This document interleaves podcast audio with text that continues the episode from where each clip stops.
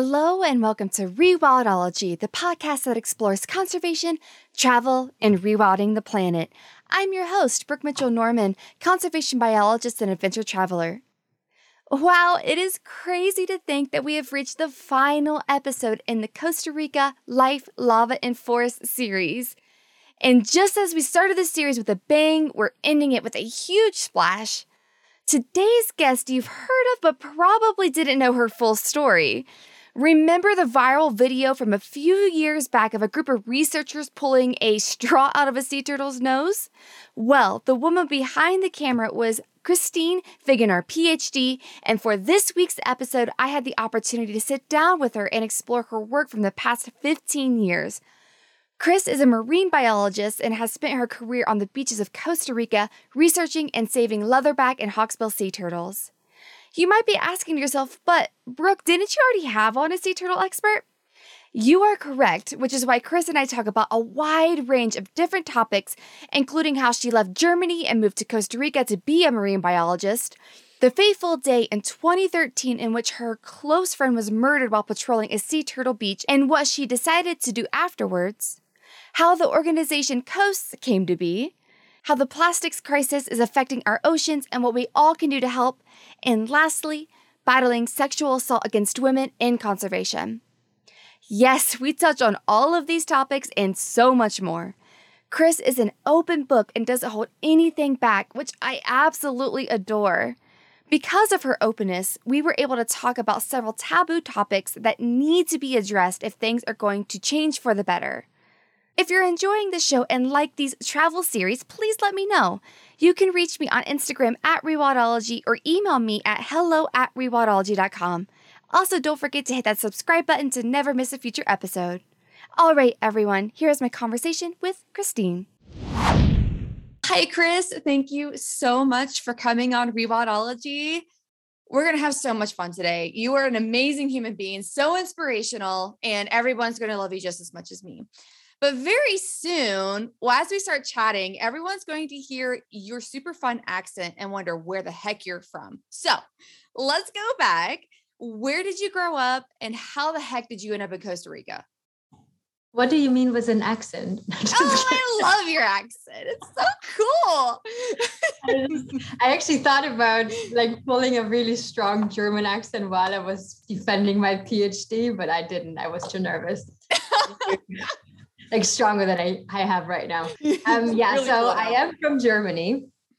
Originally grew up there and then uh, actually went to university there as well, bachelor, master's. And then during my master's thesis, I first moved to Costa Rica where I lived many years. And then I moved to the States. So at this point, I have a funny accent German mixed with probably Australian because I work with a lot of Australians and then probably some US American at this point as well. So yeah, so I, as as a child, were you did you like find a love for nature or or where did this start? Where where did all of this begin? Yeah, so I mean, as long as I can remember, I always wanted to be a marine biologist and I'm pretty sure that it was fostered by my dad. So my dad is a big nature lover. And I mean, even though I grew up in a really tiny coal mining town, super landlocked in Germany, at least I was, you know, privileged enough that my parents did vacations with us and usually at the ocean. So my parents weren't so much of the mountain people. So we were definitely uh, vacationing more close to the ocean. And my dad was also kind of a no bullshit type. He's a German engineer. awesome. And my first ever vacation on the ocean was actually in Greece, uh, Mediterranean Sea. And I remember that I was scared to get into the water because I could see there was like some funny critters swimming underneath the surface. I couldn't really tell what. And I must have thrown a big, pretty big tantrum. So bad, my dad always points out that people from like around were kind of suggesting that he would give me a good spanking. um, so I guess he kind of didn't want to put up with that shit anymore. And so he went to like the concession stands up and bought me like a pair of goggles. And after that, I just remember I was just lying and you know where the waves are breaking. It was pretty shallow water. And I would just kind of lie on my stomach, just like look under the surface and found it so cool and so fascinating, all that stuff that was swimming there.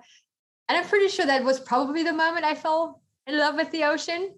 And then my dad, you know, had a lot of books from Jacques Cousteau, you know, the really old ones that were first published, and even older than that. There's a kind of an Austrian Jacques Cousteau. His name is Hans Hass. And he had this really pretty wife, Lotte Hass, that was kind of the protagonist, actually, more than himself on most of his stories and books.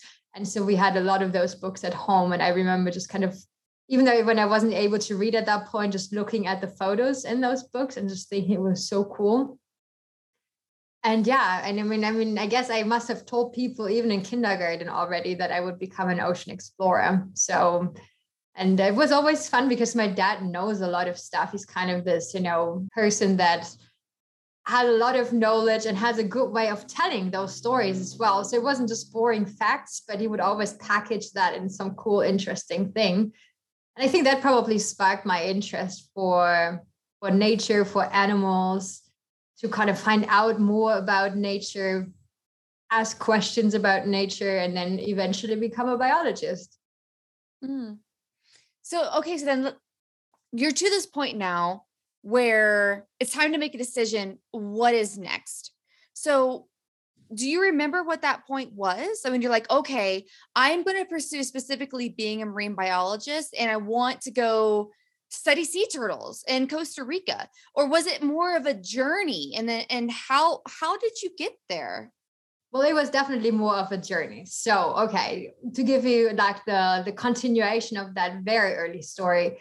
So, I don't know at what point I actually figured out that the career where you can do all those things that I wanted to do is called marine biologist. I really don't remember that. But I do remember that at least when I became a teen, you know, 11, 12, 13 years old, all my friends were in love with the Backstreet Boys and NSYNC were collecting that. And I was actually pretty much raiding the local library for the magazines and books and everything and photocopied the black and white photocopier machine still every single article that I was able to find on whales and dolphins. So that was my big thing. So I had like massive kind of you know binders that just collected those like articles just like other people collected you know articles about i don't know what their names were backstreet boys people yeah um 90s boy uh, bands. Yeah, so that was kind of how it started. And then we do have to do an internship in seventh grade in Germany where, you know, you go for, I think, three weeks back in the days to like anywhere that you kind of want to know more about, like a profession that you're interested in. And people kind of usually go do very boring stuff. I thought. And I just for shit and giggles applied to the zoo actually. So that we had a big aquarium back then that still actually had dolphins and, and sea lions. And that was like the closest I could get in my little coal mining town to the big great ocean for my internship. And although they didn't usually accept interns uh, younger than 14, I was 13 at that time, they actually did accept me because I guess I must have come across at least mature enough that I wouldn't, you know, that I would be able to do the work. And I'm pretty sure I stood my my woman there. I mean, I worked hard uh, because after that I be, kind of became like um, a staple. So I went back pretty much every single vacation until the day I graduated from high school. Wow. So, and I think the nice thing is, and I mean, I don't really want to start a debate about marine mammals in captivity right now, What I just kind of took away from that experience because it was a very formative experience all those years. Is we had a lot of students that came from the university, a large university in Germany, from the behavioral department that did like their thesis and dissertations there. And so I was exposed to all the scientific working and, you know, also I, I mean, the people were available to just ask questions, right? Like, what do you do? How did you get where you are? What do you need to study? What subject, subjects do I need to take in high school? What else can I do? And so that was absolutely that was super helpful because there I, for example i was told okay you know you kind of need to learn latin that sucked so i i chose latin even though that was the funny part by the time i graduated that rule didn't even exist anymore that you needed latin to study a science in germany but back in the days it still was when i had to choose in seventh grade So I choose Latin. And then the other thing was that they said, well, you know, you should really see that your English is at a good level because every literature in biology is English.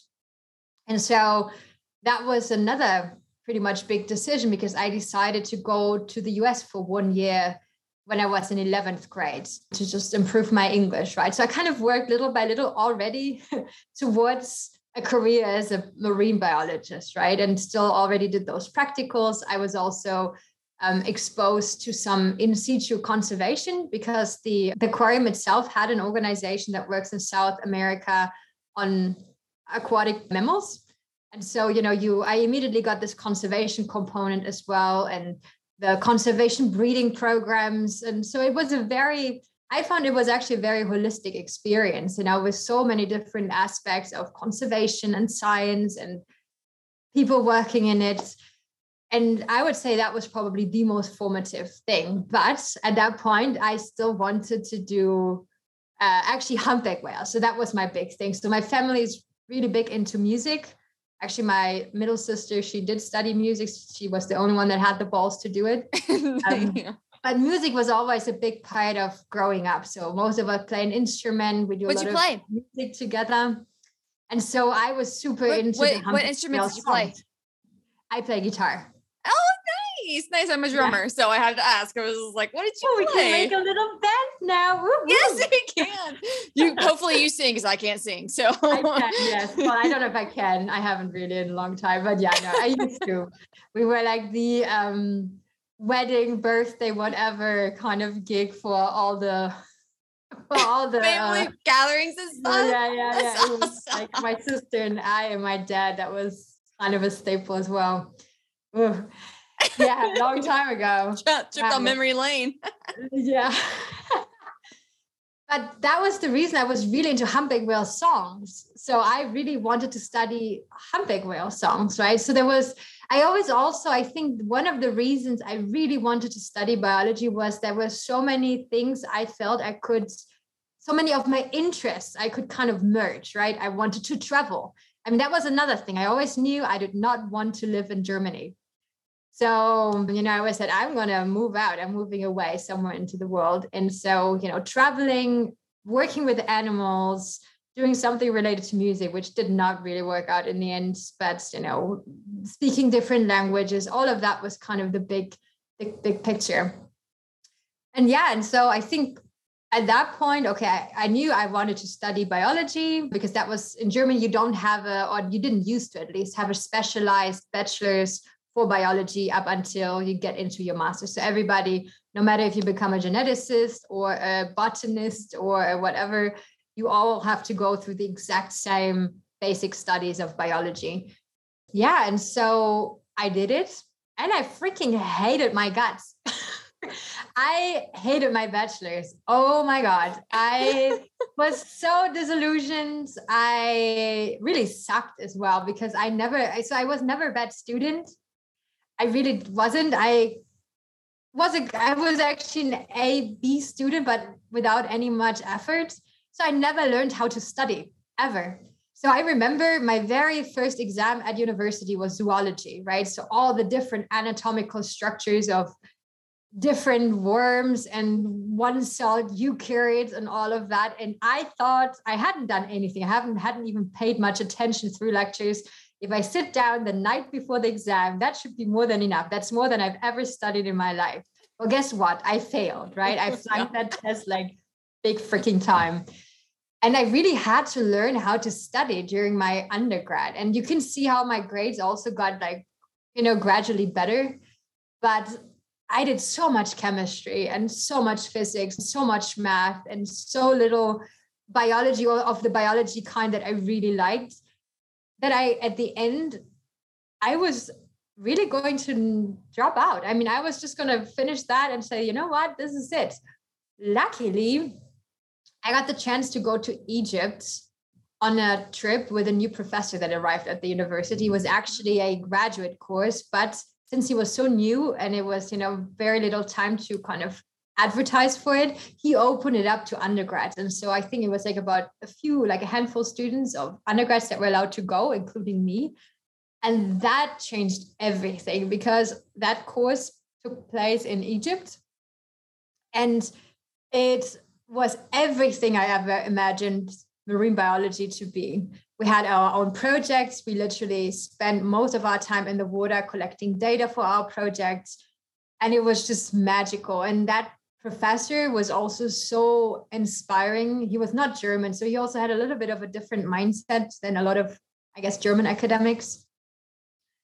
And so, yeah, I mean, he really kind of reminded me or showed me that all the things I envisioned marine biology could be that it really can be like that. And so i was really happy and kind of you know find my find my enthusiasm again for the whole thing. But i mean i always wanted to go to for like my masters to hamburg because they had like the at this point or at that time one of the only working groups that was like specialized in marine mammals. And I studied at a time where Germany just switched over from like an old degree system under which I was or I under which I started to bachelor's masters and Hamburg did not want to have the old kind anymore. So they just blank, blank refused to take me. Oh. And uh, yeah, that was kind of a big setback. And I had to adjust and think what else can I do? And luckily, I had all those friends from my time in the, you know, from my time in the aquarium. And I was consulting with them, and they said, you know what, Chris, in the end, you learn the basics of biology. It's kind of the same thing, no matter if it's marine biology or whatever, ecology, it's kind of the same concepts. And it's really up to you what or where you will apply it in the end, right? And so, with that mindset, I then chose a university that, first of all, had a behavioral component and an ecology component. And I ended up in Würzburg. And that was kind of where the sea turtle magic happened because it was literally the very first day that I stepped foot or set foot into that university. And I was standing in front a professor's office waiting for him to kind of probably answer some questions, but somebody else was in the office. So I was just hanging out in front, kind of looking at the walls and you know how people put up announcements on like blackboards and whatever so i saw this announcement that advertised a research assistant position in costa rica for a leatherback project it was april at that point and that announcement was old. It was like from November the last year. The position would have been for February, but I noted down what organization it was and asked them. I was like, "Hey, is that something that happens every year, or was it was it just like a once in a lifetime thing?" And they were like, "No, no, that's every year." So I applied for the next season and got accepted, and um, yeah. And went to Costa Rica. I mean, it wasn't so straightforward because I was very worried what my parents would say because I would have had to take like a semester off Mm. And I mentally prepared already. I remember I called up my dad and was like, you know, having all the ammunition to convince him that this is a good thing, you know, super forceful. And the only thing he said was like, yeah, do it. God damn it. Nobody cares like when you're gonna finish your studies in like half a year earlier, half a year later. He's like, if I would be your age, I would do it immediately. That was all he said. So that was yeah. Yeah. And that is how I ended up in Costa Rica. And I guess the rest is history. And I fell in love with sea turtles. I mean, that is just, yeah. So so so let's let's put a time scale on this or a timeline now so now we you are in your masters you're doing this research position in costa rica for a semester during your masters so around what time was this yeah and everybody's going to calculate back how old I am. Just kidding. Uh, 2007. So okay. I've been in Costa Rica for a while. Yeah. 2007. And then while I was there, actually one of my like the yeah the the director of the project was kind of jokingly saying, "Hey, why don't you want to stay and work as a biologist?" And I was like, "Hey, dude, I still need to finish my master's." Right? He's like, "Well, you can do your thesis here, right?" And so that was kind of planting a seed oh. once again. Oh. So I went back to Germany and I still had to do kind of a practical. And I ended up in, in a genetics lab with a professor and I told her about that. And she's like, well, she said, I mean, if you come up with your own funding and if you kind of come up with an idea, I'm happy to like sign off on it. That's not a problem. so yeah, that was all I needed. So I found the funding. I found a good topic. So I did actually a paternity study on leatherbacks in Costa Rica. And then I went back again to Costa Rica for, for eight months, that time for the entire season, and collected my data. Yeah. And at that point, I knew already, okay, I, I could have a job if I wanted to. And so I literally only went back to analyze the, the samples in the lab to do my final exams and I didn't even analyze the raw data. I just kind of packed everything up, sold everything, gave everything away, packed my raw data, and moved to Costa Rica for good. 2009. That was like the the first year that I was just I, I said goodbye for good in Germany. Yeah. That's amazing. And it's so inspirational. You're like, no, this is my home. I'm going back. So were you partnered with a conservation organization or you had your own funding or how what was the work that you ended up doing with these? Oh, you said loggerheads, right? No, leatherback. Leatherback. Leatherback turtles. Slightly bigger. Yeah, the, the freaking behemoth turtles, those ones. Right. So okay, so now you're back, you're working full time. This is like this this is my career, this is my life. So how did you get back and how did you end up staying? And then what what progressed from there?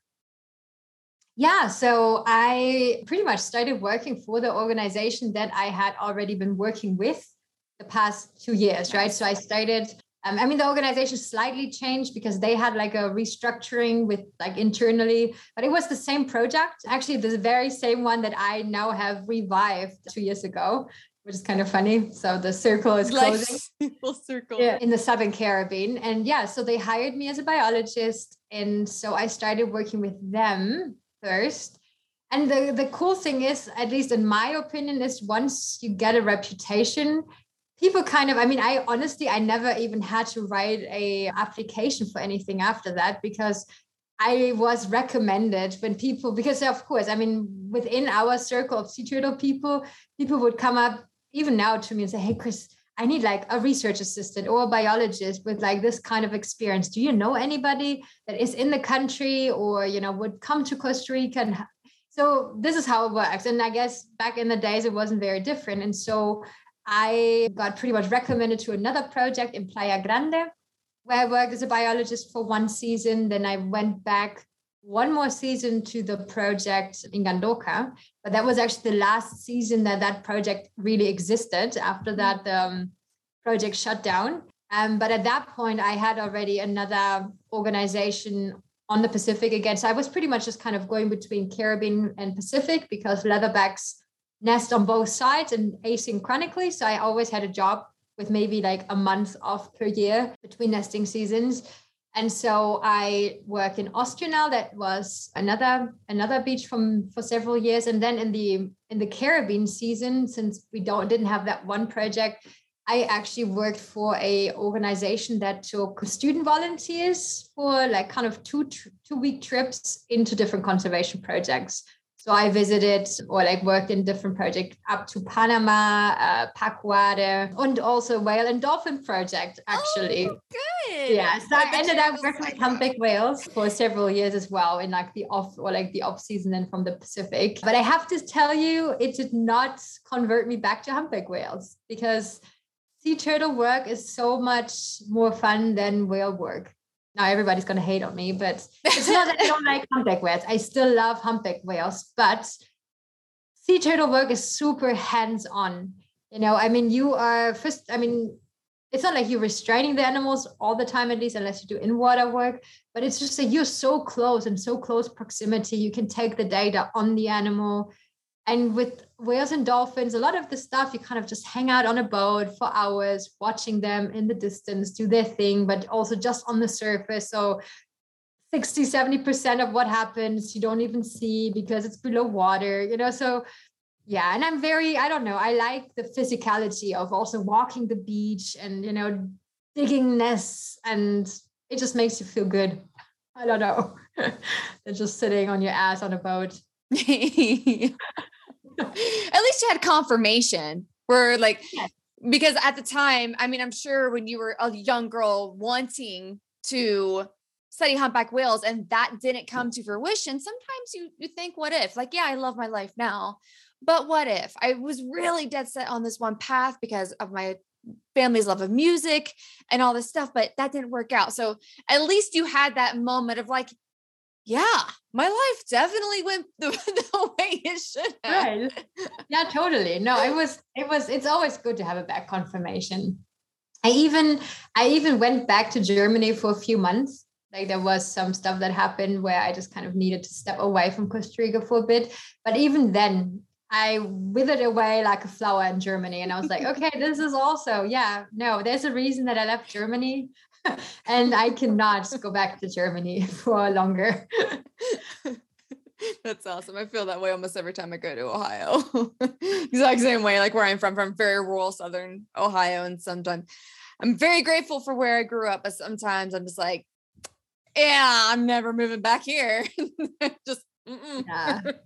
It's just it's just certain things are nice to visit, but it's not good to really you because you I mean you can't stuff yourself back into a tiny little box anymore, right? Yeah. I mean you're exposed and it's really it feels like a thousand steps backwards. And I'm not even judging people that stay at home because sometimes we get really offended. I just say, for me, that wouldn't work, right? And I think everybody needs to decide for themselves what type of life they choose because I'm also sure a lot of people would not be happy with my life. So, you know.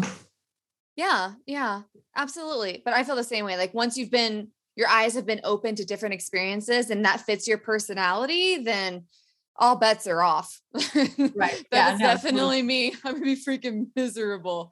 Just just right. for the exact same reason. Just I would I know I would I I would feel very stuck and it sounds like that would probably be a similar feeling to what you had too. Yeah.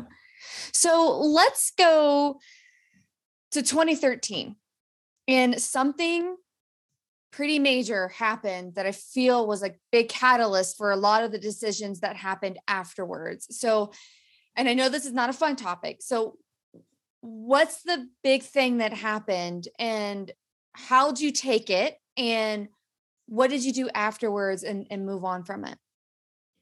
Yeah, so in 2013, a really good friend and colleague of mine was actually killed on a nesting beach in Costa Rica. And I don't know if people can envision that, but we live and work with our people, right? With our team. So it's not like you have this job from Monday to Friday, nine to five. But for those five months out of the year, you literally spend 24 7 with the same people. And a lot of times over the years, since the people that are permanent in Costa Rica, it's kind of the same people, right? So our my our friend, my friend Jairo, he's actually from the village that I, I live in as well here in the Caribbean. So he has been part of my turtle family had been part of my turtle family for many years. And i was actually the one that took him over to the pacific side to work with us there as well in the project. And then when the project here in the caribbean closed down in 2010 and we all kind of scrambled to look for something else to do in the caribbean season so when i for example went and worked for this volunteer organization so he ended up working on a beach farther up in the north close to a really big port in Limon or the really big port in Limon. And it's a very different, it's a very different situation there. So we have issues on every single nesting beach here with poaching. So people stealing eggs, people stealing or like slaughtering turtles um, for different reasons. Usually it's, you know, sustenance, people eat them themselves. Of course, people are poor and they need to sell it but there's also this angle of organized crime around it. So unfortunately, we also have a big problem with, with drug smuggling, narco traffic. It comes from Colombia and uses actually both coastlines to, you know, transport their drugs. They don't really transport it to Costa Rica, but they, for example, hide gasoline or other things on the way, engine parts, so they can kind of stop over if they need something. I'm sure there's also a certain amount of drugs that stays in the country, but it's these routes. And so these same organizations that organize the smuggle and other horrible stuff, they also have a pretty complex network of how they sell turtle eggs, how they sell turtle meat in the Caribbean. And I mean, we're not entirely sure, of course, how all of that fit together. But the beach that he worked on is not or was not or still isn't a protected area. So the beach that I work in, for example, is a protected area, right? So there is park rangers and there is laws and there's a certain certain level of protection, but the beach that he worked on was pretty much just a no man's land. And um, there's a lot of issues with drug users actually going onto the beach and exchanging turtle eggs for for drugs. There's also the you know the people that are patrolling the beach for other reasons because there's certain loads that are coming in or somebody was chased by the coast guards and had to like throw packages overboard and those people are also seen on the beach patrolling looking for it. And so they weren't happy that this new turtle project on that particular beach started. And so there were threats pretty much starting from day one and it was a pretty hot and very uncomfortable beach to work on. I i was just helping the owner at the very beginning. She kind of joined our workshops so she could set up the project. But Jairo was the one that started to work there. And the year before he died, the hatchery got raided, people were threatened, and so they left.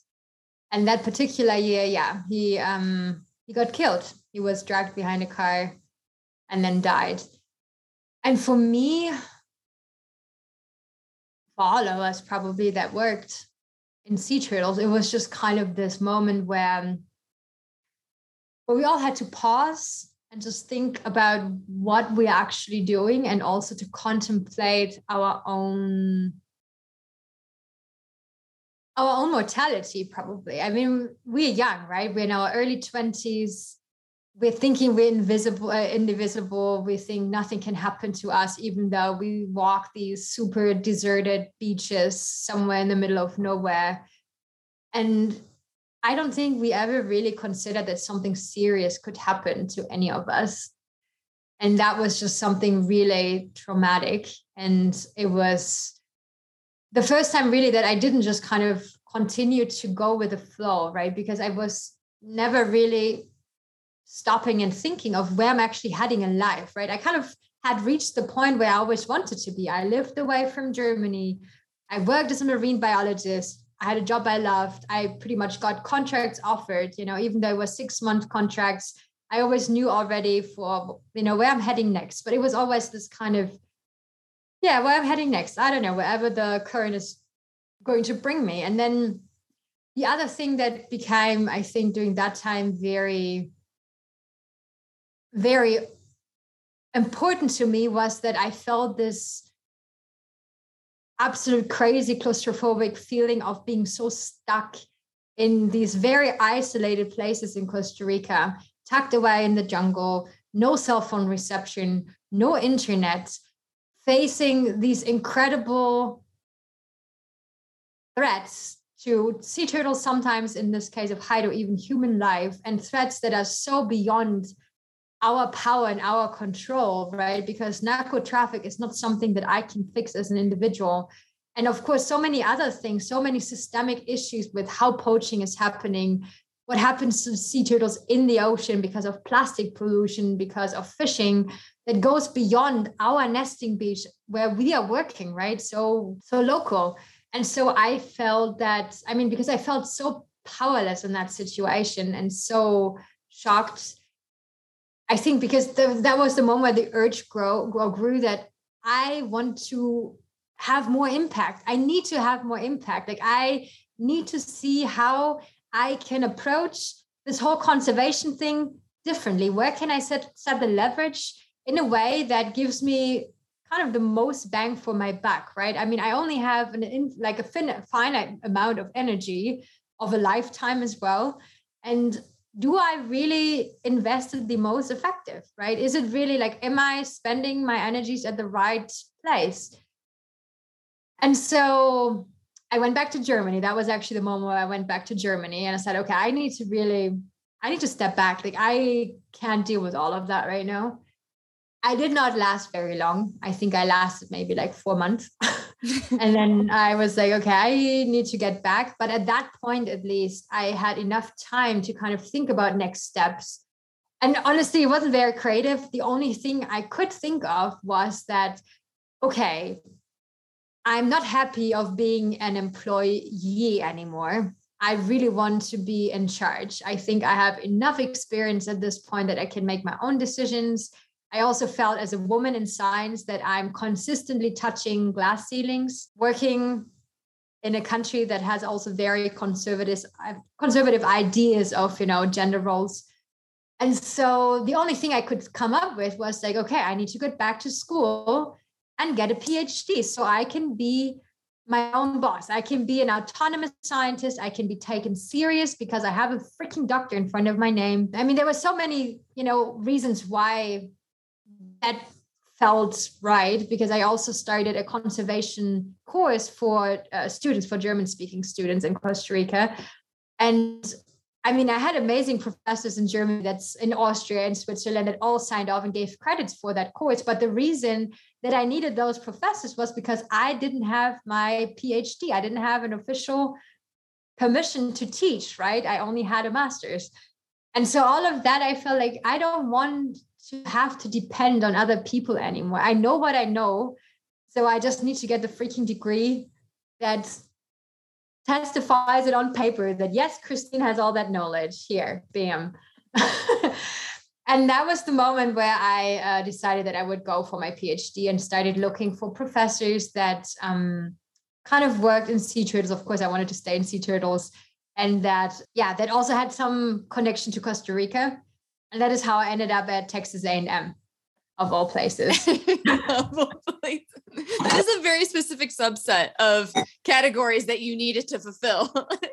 right. I mean, it was really all about the professor. Right. And I had right, no right. idea what the university was like, even though the head of program in my recruitment talk actually warned me. So but I still had no idea what I would get myself into. So yeah how did you like so thank you so much for taking us through that and how you had this life realization. It's like okay what is going to catapult me essentially to the next level? Like i've done this i've i've been here. Now i need to get here. I need to go to the next level. And like okay my answer is a phd great. So how in the world did you find your professor? And then what did you end up studying to fulfill that Right. Yeah. So my professor, I mean, at this point, I already was connected to the sea turtle world. And I actually asked some of my mentors uh, that I had met along the way of who do they suggest? Like who, like I, I told them, okay, I want to study this and this and this. What would be, you know, somebody that would be a good fit? And actually two recommended the exact same person. Oh, that's um, nice. Yeah. And but I didn't apply only to her. I actually applied to two people. They both accepted me. But at that point, I just felt that that my professor, Dr. I can say, Dr. Pamela Plotkin, was actually kind of the better or the best fit for me at that point. And that's the reason I decided to go with her because she had worked extensively in Costa Rica in her own time as a PhD student and after that as a postdoc. And so I felt that she would probably understand, you know, a little bit more of the culture as well behind it.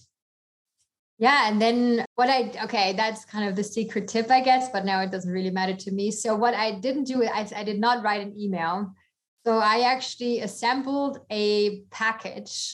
Um, so in Germany, I don't know if you do that in the US or used to do that in the US, but when you apply it, you have this like kind of nice, I don't know what you would call them. Like a folder?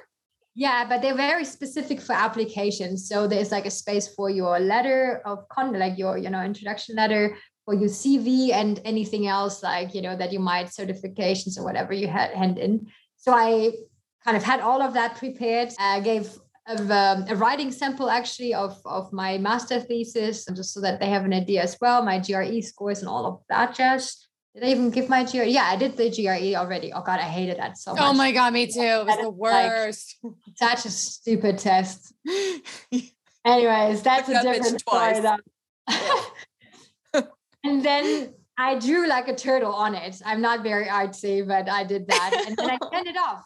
I sent it off. And um, yeah, I guess that got me through because I know that professors get a lot of emails from students asking for funding and whatever. And yeah, I mean, I guess they couldn't ignore this letter. It wasn't just like an email they could click away. Yeah, so I got accepted, which was great into both programs, and then I decided to go to Texas A&M. And I mean, for me, the PhD topic wasn't so important. I felt, I mean, for me, it was more important that I was able to learn certain techniques that I was really interested in. So one of them being satellite tracking, and the other one being stable isotopes. Uh, there was actually one I really wanted to do, but didn't end up actually being able to and that is like a no, new form of genetic sequencing but yeah so i was like I, I think i had very specific ideas of okay what i was interested in learning or for example i mean there was also the requirement for me to do statistics again and i was kind of like okay i did stats in my bachelor's requirement for germany i had to do my stats in my master's which was also a requirement and now i have to do basic stats again for my phd I was like, oh, I mean, I know how to do a t-test. I know how to do a regression. I know how to do an ANOVA. Luckily, though, there was a professor that offered all of that R-based, you know, this kind of nifty program. Mm-hmm. And that kind of sold me. I wasn't really like, I knew how to do stats, but I was really interested of kind of, you know, getting to know how to use R. And that was really helpful. And that was also a great course. So I was able to check all those boxes and of course and i think one of the biggest things that mm, i learned as well i think my writing skills definitely improved also mm. being you know a phd student because i mean i'm sure you don't have that issue maybe as a native speaker but i felt very inferior my entire time you know being at that level and being a non-native and you always feel like you're slightly handicapped like you only have one leg and one arm and you're a little bit you know, a little bit yeah. behind. Mm-hmm. It's just like you don't have the vocabulary, you don't have, you don't always say, you know, everything grammatically correctly. Maybe you will mispronounce things because you've never ever heard it spoken out loud because you've only read it. I mean, you know what it means, but then you're surprised. You're like, oh, this is how you pronounce it. Okay. I still do all of that. So don't feel bad. well, but the thing is, though, I don't live in your head, right? I'm always living in my head, and I felt very self-conscious about it. And I think it helped me a lot. My um, so my co-chair, he's an amazing writer. And uh, so writing with him was very, very helpful. And actually, I mean, he managed to live in my head now. So when I'm writing in English now, like he is this consistent voice that just repeats the same things over and over, like certain things that you just like, you know, likes uh, done in a certain way i cannot get out of my head anymore but yeah that's for the worst i think awesome okay okay so finally well how long did it take you to get through your phd because i know they're everyone's length is different and sometimes they're hella long so how long did it take you yeah so the plan was so my plan was i would be in and out in four years well, like said, everyone says that. Not gonna happen. well, I mean, I had my master's already, right? So I thought, mm-hmm. okay, I mean, I shouldn't need to. I, I mean, I had to take like one year, one year less of classes, and so I thought, okay, I should be able to get that done in four years. Well, first of all, I needed to change my topic after the first year because, yeah, out of reason. So I had to change my topic after I pretty much did a whole year and a field season already and had to kind of start from scratch again. And then after year three, where most of my field work was wrapped up, all of my samples got stuck in the US customs. No. Yes. Yes. Because CITES fucked up our renewal of our permits. And so what I had was I had a certain amount of specimen that I had collected, but since I had collected for stable isotopes and for genetic project, they were allocated, right? So I mean, I used used to cut them up. Some of them were stored in 70% ethanol, the other part was stored in 90% ethanol. And so I had definitely more vials than I had specimen collected. And the lady in the customs got hung up about that. And yeah, confiscated my samples. And it was, to say the least, it was a shit show to get them out uh, actually we thought we were not able to get them out of customs because they didn't respond then it went up like a higher level um, then we had to i don't even know what, what it was called not a claim but we had to petition them out our luck was that the person that kind of because they kind of pass it on at certain points, like a third party lawyer, law person. And that person had just come back from Costa Rica surfing and from the very same beach that I collected samples from. And so he was curious and called up my professor to know, okay, what is the deal with those samples? And so we actually had a chance to explain ourselves. And he was like, oh, okay, yeah, that's not a problem. So here are your samples back. I mean, it only took about eight months, right? So that Eight was like, months. oh yeah. And at oh that Oh my point, gosh. I was already ready to go into my next field season, right? So I didn't even have for into my last field season, I didn't even have time to to analyze them. So that pretty much set me back another year. so you know, I Yeah. mean, all of that taken together. So it took me in, in total five and a half years then. Mm, mm. Yeah. So then my I think the next natural question then for anybody who knows somebody who's a PhD student or has gotten their PhD, it is very common for people to stay in academia. You know, you have the degree, you have all these things, you have the connections, you could just go be a professor and do what your mentor did essentially. Why did you not do that?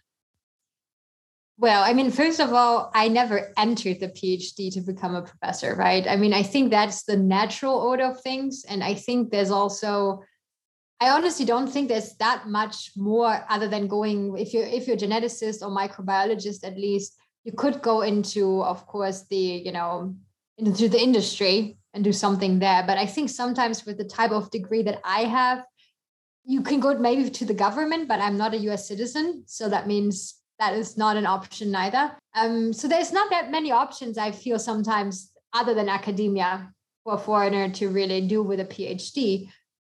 But that was never my intention, even though I did get brainwashed because every person in academia only knows academia, right? So that means that is all you usually kind of get pushed towards. And people try to tell you that's the only way of how you can be happy. Luckily, my female professor also had a different type of you know at least insight so she she is the uh, director of texas sea grant um, which is connected to the university but it's not a purely academic role and she's also exposed to a lot more beyond academia that way. And so she always was very supportive of me kind of you know trying to find my own way. Not so much every committee member. I mean i love my committee but i remember after i defended they were really trying to know, hey so what are you up to? What do you want to do? And i told them well i don't know what i want to do even though i did maybe but i kind of debated with them and they're like oh you should become a professor you would be great at it and i had a really interesting conversation with a really good friend of mine who is a professor about being good at something, right? And I mean, yeah, I don't even doubt that I would have been good at being a professor or that I would be good in academia, but would I enjoy it? That is the question, right? So I don't think I would enjoy it because I didn't even enjoy my PhD very much. I felt very enclosed, I felt very restricted.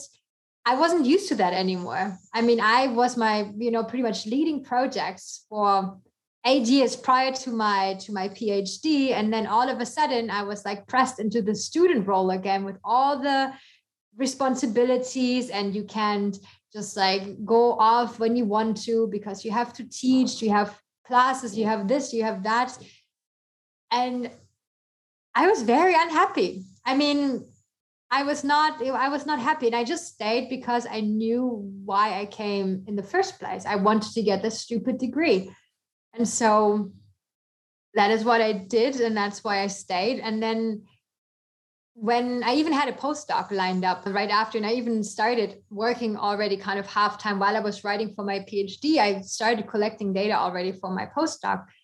And it was just not, it just, yeah, it just didn't fit anymore. And then I got pretty much from three different sides the offer for funding for my own projects in Costa Rica um, independently from each other. Wow. And one of these people, because I talked that over with her and I said, well, I have this postdoc. And I mean, I feel very, because after a while, you also become, even though you might not be happy, you become very comfortable, right? You become comfortable. This is what you know, this is what you're used to.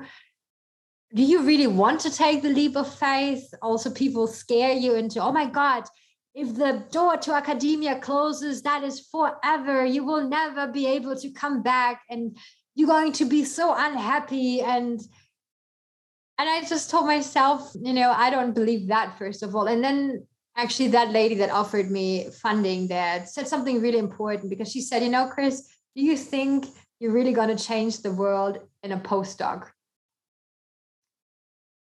And that gave me a moment to pause and also kind of made me rewind and think of why did I start this whole thing in the first place, right? I mean, I came here because I wanted more impact. I wanted to make a difference, not because I wanted to become a professor. And that was really the moment I said, you know what? Fuck it. I'm just gonna, I'm just gonna take the leap of faith. I I mean, the nice thing is over the years, I've really built the trust in my own abilities. And I know I will survive. I know that it might not always be easy. I'm a hard worker. I, you know, I can take care of myself and I will manage. You know, I'm not going to die just because I'm not in academia. and it was literally the best decision I've made. I am so glad I didn't chicken out. I'm so glad. Hell yeah. Because look at the impact. And we're, and one thing I, one thing I absolutely love about meeting just amazing people like you.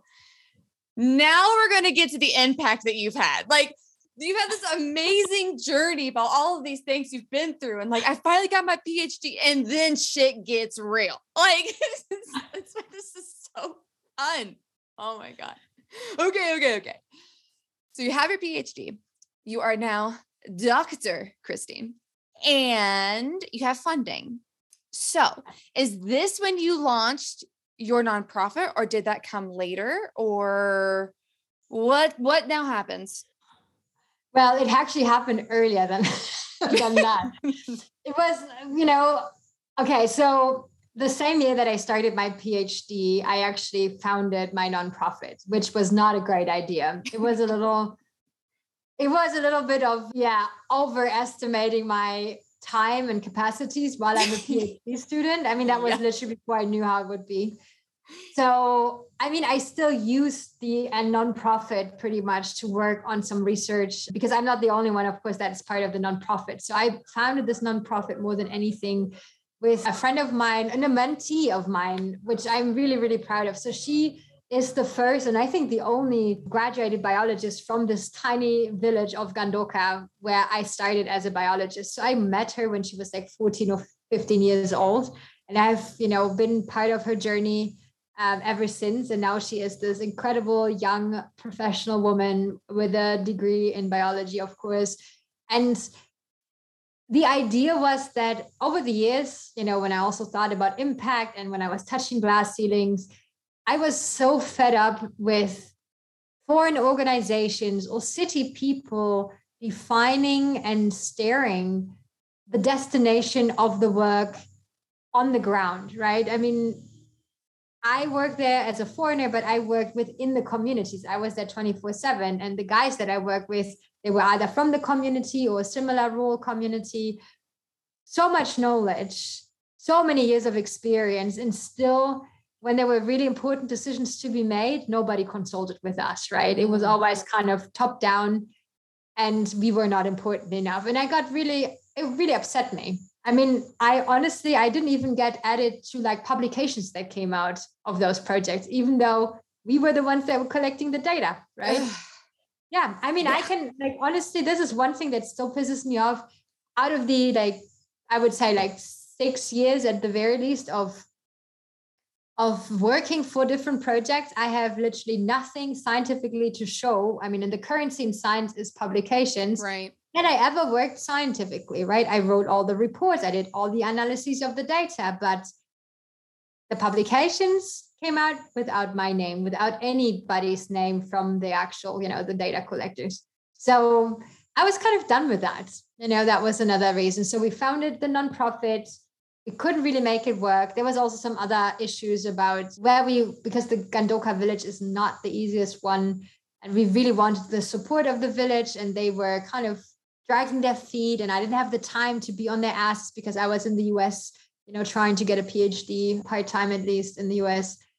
And so, yeah, it was kind of dormant or like was used for certain things, but not really you know, put to work in the extent that we envisioned it until I finished my PhD. And that was then, you know, pretty much we started full time 2020. Yeah. Nice. Nice. Yeah. Yeah. Well, we're going to get back there. So pause, cliff note. Okay. We're to get back to 2020 where we really launched. Cause I know that that's your next big project that happens, happens to coincide with the pandemic. I'm sure that's a whole different story, but let, let's, let's steer back because I don't want to miss the opportunity to talk about your viral video and what happens, just what happened. So I know um, I would say 95% of people listening to this has 100% seen this video. 95% of 100%. Sorry, that did not make any sense. But most people listening to this has seen your viral straw video in the sea turtle. So I would love take us through that experience and then what happened from there? How did it influence you or what was that experience and how does it fit into this amazing story that is your story? Yeah, okay. Now you will think that I'm a little bit crazy because I am a scientist. I can uh, assure you of that. But sometimes there are things, you know, that happen in life that seem a little serendipitous, something beyond of what I can explain. And I remember while I was, you know, right after Jairo's death, where I was really in a lot of you know, emotional anguish, I would say, and where I was really kind of trying to figure out what to do with my life and how to increase my impact, how to do good in this world, how to change something. And then I came up with this idea that you go, I'm a PhD student. And okay, funnily enough, my first season that I went back to Costa Rica for my field work was that season where we found that specific turtle with a plastic straw lodged in its nose and it's such a silly thing if you think about it in the big scheme of things. I mean i you know i think it's still an incredible tool. It has been incredible fuel for you know the anti-plastic movement but it also was almost as if like a prayer was answered in a very creative way right? Because i asked for more impact we have this turtle. I published this video, not thinking much about it. I wasn't even very social media savvy at that point at all. I had a, I don't even know why I had a YouTube channel. I had a YouTube channel and I did have a Facebook because I had a GoFundMe campaign earlier that year. That was like the moment where I opened my Facebook. I don't know, like probably November, December, the year before that, because GoFundMe wanted that thing to, to, to open a, a, an account. So that was the reason I had Facebook. And I mean, this whole thing just blew up and just gifted us this incredible platform all of a sudden to exactly talk about all the horrible things that are happening to our sea turtles, that are happening to our oceans. And instead of, you know, having this experience of kind of being shut down by men, of not wanting to listen to me or not having any people that wanted to listen in the first place, I have these now millions of people that kind of follow every of my words and want to know what my opinion is on that topic and want to hear all of our experiences. And yeah that is kind of the result of this whole video right? The whole impact that came off it. I mean it wasn't planned. I don't still i mean sometimes people come up to me and ask me like can you help me to make this video go viral? I was like if i had the recipe like i would give it to you but i have no idea how you could make something go viral. Like i'm i have no idea. But this video went went viral and it was just this yeah. Now it's a little bit weird to see sometimes because people really you know reduce you or me to this like one event. And i'm also again getting sometimes a little bit annoyed by it it's like okay you know filming a straw and a sea turtle is not all i've done in my life even though of course this is great. I mean i'm super glad this happened and i'm super glad for all the results you know all the countries that pretty much started to think about their plastic consumptions all the laws that are now in place uh, how many people were able to use that video when they were talking about those laws. But i mean this is not everything right? I mean this is not where my career is going to stop hopefully with a viral video. So yeah when did you realize or, or I I've never had a viral video and I would say most of us haven't. when did you realize that it was like a viral thing? And what what happened? Like I could imagine being on the receiving end of this.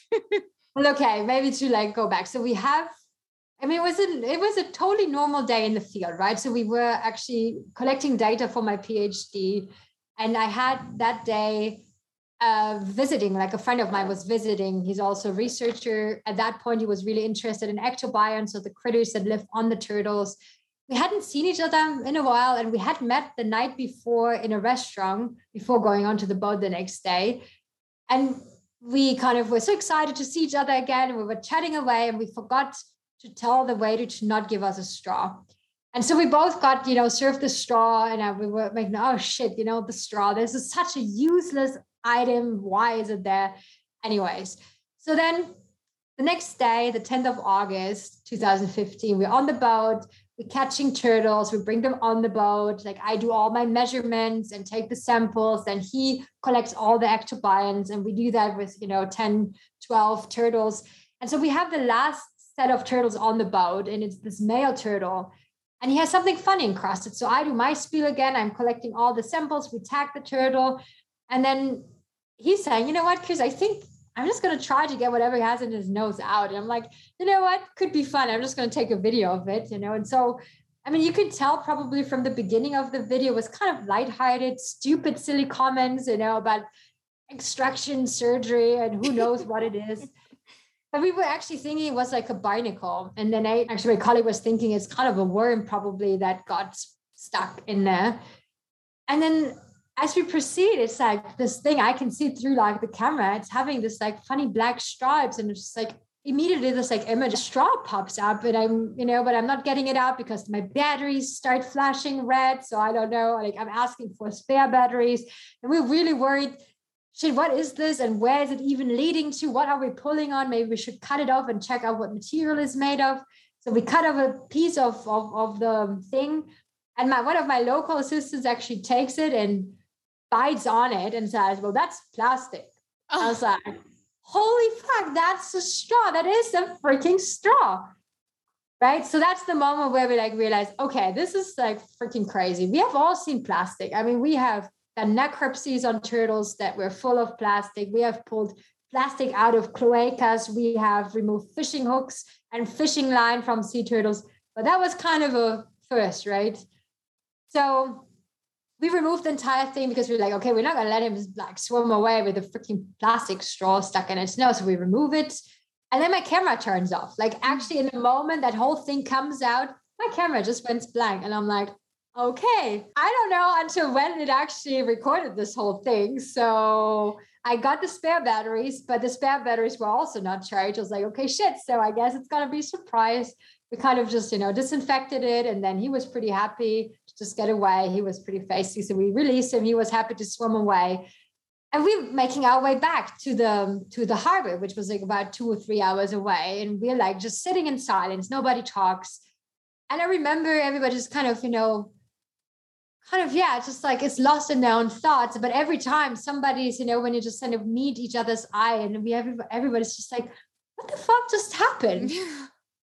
and so we get home to our like our headquarters where where my team was living and i pull out the sd cards and we're all like gathering around the laptop right? And just like okay fast forward fast forward. Okay that is still recorded that is still recorded. We get to the point where he pulls it out and you can see oh, okay at least he recorded like until the moment it was pulled out and he holds it up. And that was it. Like that was the whole video and honestly, the only thing, it was just like, I think we actually debated. I was like, you know what? I said, I'm just going to upload it as is. I don't have time to really cut it. Also, honestly, I hate these like super heavily edited videos.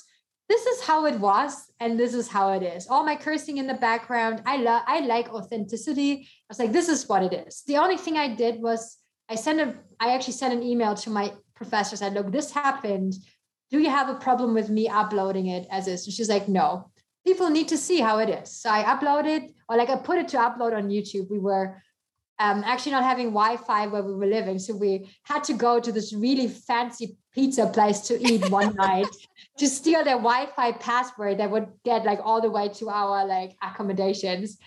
So I'm logging onto this like Wi-Fi and I can already see, okay, it's like hours that it will take to upload. So I just put it on to upload and I'm going back to sleep because next morning, four o'clock, my alarm will ring and we will be back on the boat without internet connection, without cell phone connection. So I get up in the morning and the only thing is I do is I just check, okay, video uploaded, fine, close the laptop, we're heading off to the boat. Uh, my friend isn't even on the boat that day. Uh, he kind of went back to his own thing. And yeah, so I'm coming back that night and I can see there's already like 2000 views on the on the video. And I make a I make a Facebook post about it. And I'm remembering I sent like kind of a Facebook message to my professor and I'm joking. It's like oh our video is going all viral. Like marks haha right? And I leave it. Like I do the Facebook post and I again I'm heading off onto the boat. I'm gone no internet. And I'm coming back and this whole thing has exploded I mean, I don't even remember exactly the increments, but it was literally from like a few thousands to like 50,000 to 500,000 to like a few millions. And then different, you know, Facebook accounts picked it up. There was like, I don't know, do you remember this lion that got shot by this dentist? Mm-hmm. Yes. Um, so there was this account that was somehow called like so and so many signatures for Cecil or so, I don't know, against this dude. I don't remember. So he published that or they published it and I'm opening my email boxes and I'm just having thousands of emails from like different media outlets, right? Washington Post, National Geographics, Time Mag. No, Time Magazine was actually not that one of the first ones, but all of them are just like half past. They're all writing us.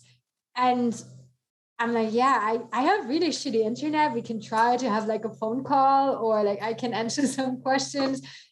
Some of them I was already too late because I had been spending my entire day on the boat. And so he got his information, they got their information elsewhere. But yeah, it just was two weeks of craziness, two weeks that was just absolutely insane. I learned a lot about copyright infringement during those two weeks. and um, yeah, some other skills as well. It was really interesting. Of course, also all the very ugly comments of people accusing us of having shoved that straw up that turtle's nose so we can pull it out and I don't know. I mean, all kinds of kind of funny stuff, but also a lot of weird and not so pleasant stuff. But yeah, that was the whole viral thing. And then it kind of died down, as most things do right nowadays. Stories don't live very long. And then there was the next wave that kind of came. And that was when all the NGOs and all the movements or people that worked already on the plastic issue started approaching me and asking me if they could use the video for you know their campaigns and whatever. So that was kind of the next big thing. And then of course i think i would say, kind of say it was like oscillating. And then there was like these big things all of a sudden when people when the un started to talk about plastic when uh, the new blue planet came out and it was against plastic. And so there was always these you know kind of short revivals of the video. And then, of course, when the laws started to trickle and when countries starting to pledge, hey, we're going to ban straws or cutlery or whatever else. And, you know, when Disney and Starbucks and Alaska Airlines started to say, well, we stopped serving straws. Um, that was actually, I think, the summer 2018. So that was almost three years later. In the meantime, there was also a documentary that had come out on the straws topic um, yeah, that was kind of when, you know, the things started building and building up. And I mean, I just tried to do my part, being a PhD student, not having a lot of time, just attending to people, right? That, I mean, I got so many emails from young kids that wanted to do something. And so I started coaching them of like, how can they start their own campaign in their school, uh, how to ban straws in their cafeteria, um, I went on to different panels and all of that jazz. So there was like a lot of outreach that I was able to do and talk about. And of course, people also started to notice okay, you are actually not able to just talk about straws. You have a lot of knowledge about sea turtles as well. And so, yeah, I was able to talk about all of that, right? Everything that sea turtles concern and what we should do better. I was able to touch up on and and yeah, I felt that people were listening and trying to make a difference afterwards. Yeah. Is now the plastic crisis one of your big missions? Is is that one of the big things you're working towards now or what what would you say is your number one well, I mean, my number one is always sea turtles, right? Well, right, right. Um, what happens or what the issues for sea turtles are, I think that defines a little bit of where I'm concentrating on. But I have to say, naturally, the pl- plastic pollution is definitely one of the fights that I have picked. I don't, you know, I hate when people try to play. I mean, there's so many things that go wrong on our planet, in our oceans it's not just one thing, it's a whole array of apocalyptical writers that have these incredible, horrible synergies. I mean, plastic pollution feeds directly into climate change of for the reasons of how it is manufactured, of how it degrades and all of that. But the thing is though, you cannot work on all those issues. You know, you have to you have to pick your fights. You only have again, you only have a finite amount of time, you only have a finite amount of energy so you need to decide, okay, where do you put your energies? And for me, just because of my story of my journey, it was plastic pollution, and also because it's something so tangible. And I also feel while it is something so horrible, it is also something that so many people can relate on an individual level and really feel like they can make a difference every single day of their lives, right? So that means even though you're stuck at home during a pandemic, you know, I might not be able to come out and help me directly in Costa Rica save sea turtles, but you can still make your or do your bit from home, right? That's that's the beauty I feel with the plastic pollution issue. It's really a little bit in our hands still. I mean, it's also beyond manufacturers and politics and all of that. But again, we can vote. We can vote for politicians. We can also vote for manufacturers with our money, right? So again, there's a certain empowerment of consumers. Right, right. Absolutely. And just like you said, it's something that we can do, all of us can do. And why I think that video is so powerful in that sense, where it's like somebody used that straw and that straw got into that sea turtle's nose because of that one person used that straw. And that could have been anybody. That could, have, could been, have been you. That could have been I, because none exactly. of us say that we have never ever used a plastic straw. Right. And so to right. see the consequences, like very tangibly to see the consequences was very impactful. And, and just even from that alone, I worked, um, my, the last company I worked for is called Natural Habitat Adventures, and they're a fantastic conservation travel company. And they did everything possible to ban straws and as many destinations as possible. We went to every single continent. And like that just from that one that one video and yeah, anti-straw movement. Let's go. Let's hop on the bandwagon. There's some really good bandwagons that could come from that. And then you could talk about plastic bags and all these other problems that you see in the ocean. So it's just amazing what that one video can do. Just that one you you saw this every day, like you said, like you're doing necropsies, and like all of these sea turtles were filled with plastic. And I guess what I would like to ask next on that, I mean, have you seen a difference? Is is it any better in our oceans from someone who's on the water every day with these animals? What's the update? What's the update? I would say, unfortunately, at this point, the plastic pollution is really a crisis and it's not getting better because we haven't managed to turn off the tap, right? So this is the thing. Because I mean, the important thing is, I mean, there's so many people that criticize this whole movement for, oh, straws are not the major problem. Well, it was never meant to be just about the straws, right? But if you can envision that a tiny object such as a straw can cause so much pain and suffering, can you envision how more and larger objects, what type of suffering they can cause? And this is full of it. I mean, our project just this season pulled off 630 kilograms of plastic from the beach. That is just one beach cleanup per week. Yeah, that's not even that much, but it's just so much. And it's right there and it's coming back. So we clean it up. The next flood, it's so the next tide is going to, you know, pretty much makes it look as if we never went out to clean. So it's just, it's it's Sisyphus, right? Unless we have laws in place that incentivize big manufacturers to change something drastically about how they package their food, how they manufacture certain things. But we as consumers also need to demand change, right? We need to create a different type of demand, a demand that is pretty much for products that do not contain plastic. And that is actually probably the positive where I feel, where I see the change is there are so many more options of plastic free products everywhere. I mean, here in Costa Rica, in Germany, in the US, even.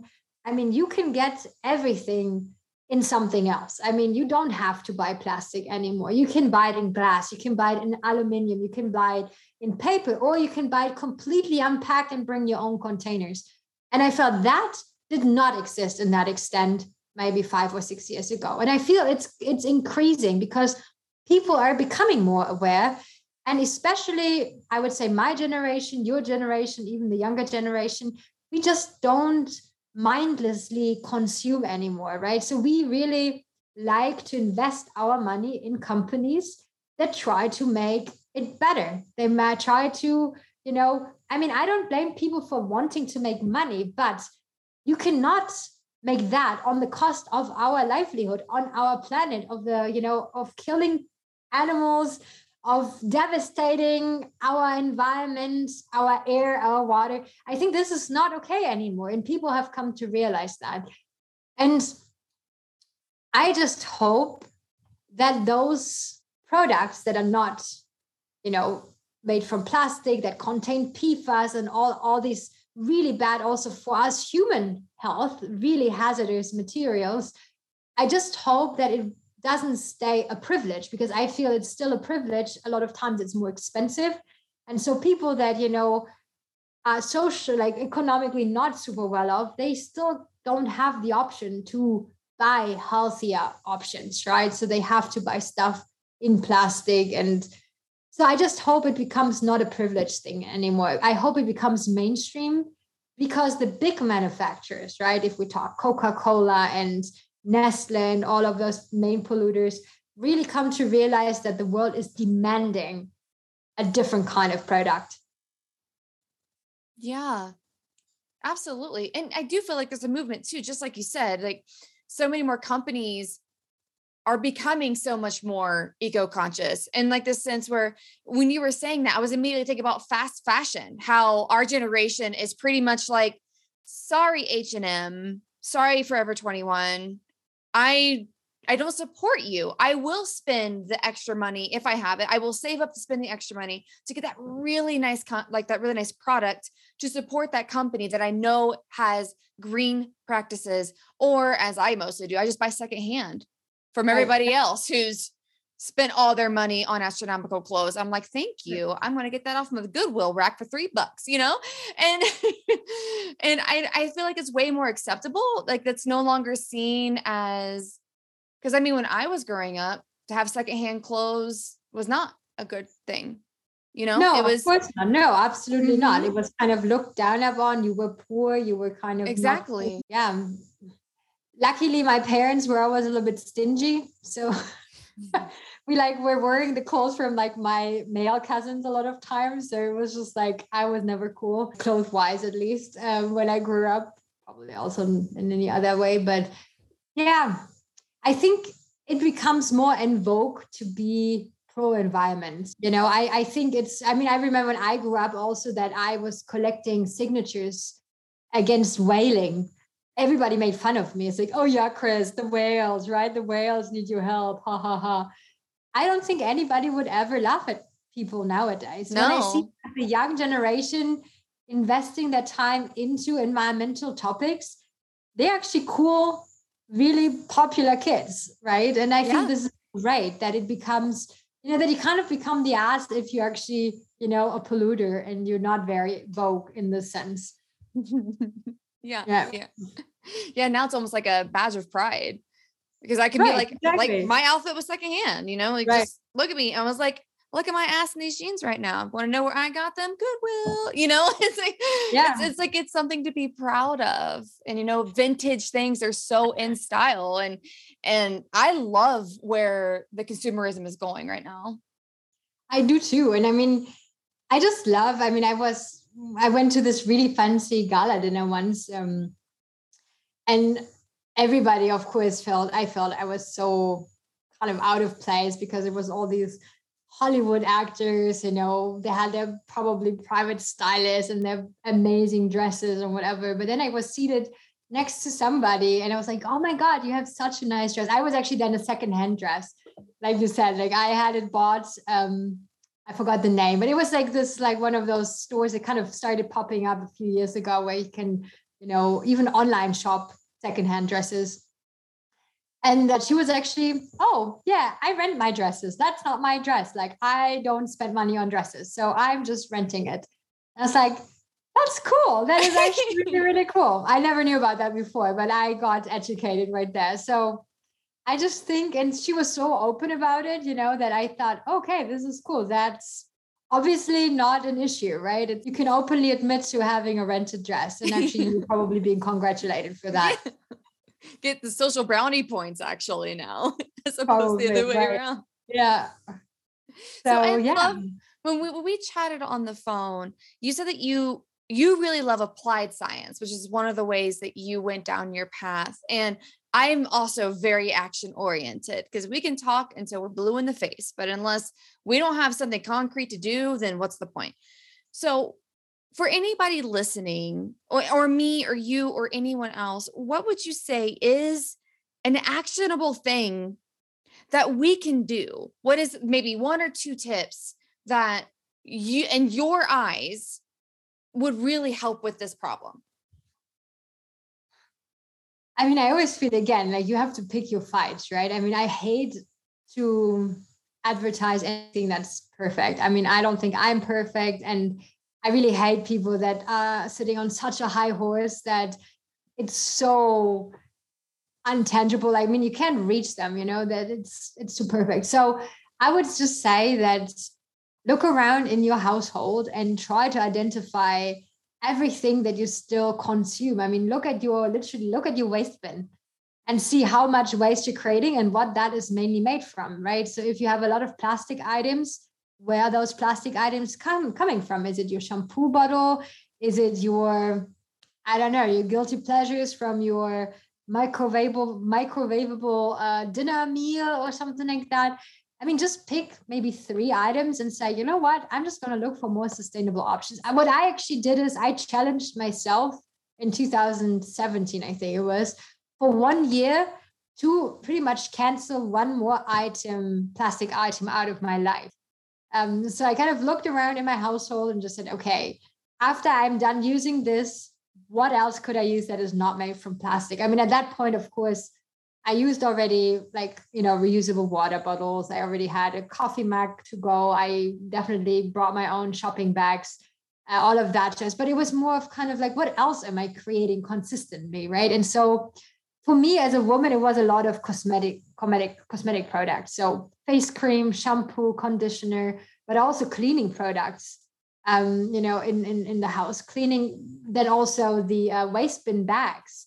You know, the the big massive plastic bags that we put in our waste bins to hold our plastic trash. So all of those things, I decided, you know what, I can think of better ways and find better products that are not plastic and most of them actually stayed with me. I mean, here in Costa Rica, it's sometimes a little bit more challenging to find certain things because we don't have a supermarket just around the corner. So we have to buy in bulk. And then again, we don't have stores where you can come with your own containers or we actually have to, you know, it's really hot and humid. So things just don't stay fresh long enough for months if I don't have it wrapped in plastic. So that's sometimes a little bit disappointing. But I think we're still pretty good compared to, to other people, right? So I don't drink sodas, for example, unless I can find them in a glass bottle, those kind of things. Or I'm I felt during the pandemic, one of my biggest challenges was actually looking at takeout food containers. Yes, me too. And finding restaurants that do not give plastic, but rather paper. And I just, once I knew who that was, I actually called them up and asked. I just kept on ordering with them. I was like, okay, cool. Like what do you do. You get my money. and I think this is just how everybody should approach it, probably. I don't think there's like a one fits all kind of recommendation. I just think that like, you know, kind of analyze where your plastic comes from and how much trash you create, plastic trash especially, and how you can find other solutions to that. And I really love those tips. And one of the main reason why is you said one item at a time. Like you don't have to go into your pantry right now and just get rid of everything and try to find a solution all at once. That's so overwhelming. And then you're going to feel so disappointed when you have to get that next plastic item because you haven't yet done the research to get a sustainable option or something. So right. I, I really love those. I really love those tips. And also, too, during the pandemic, I mean, I love to use reusable bags and go buy things in bulk. And that was literally removed. Like you could not do that. They put bulk items in plastic bags. I'm like, son of a bitch.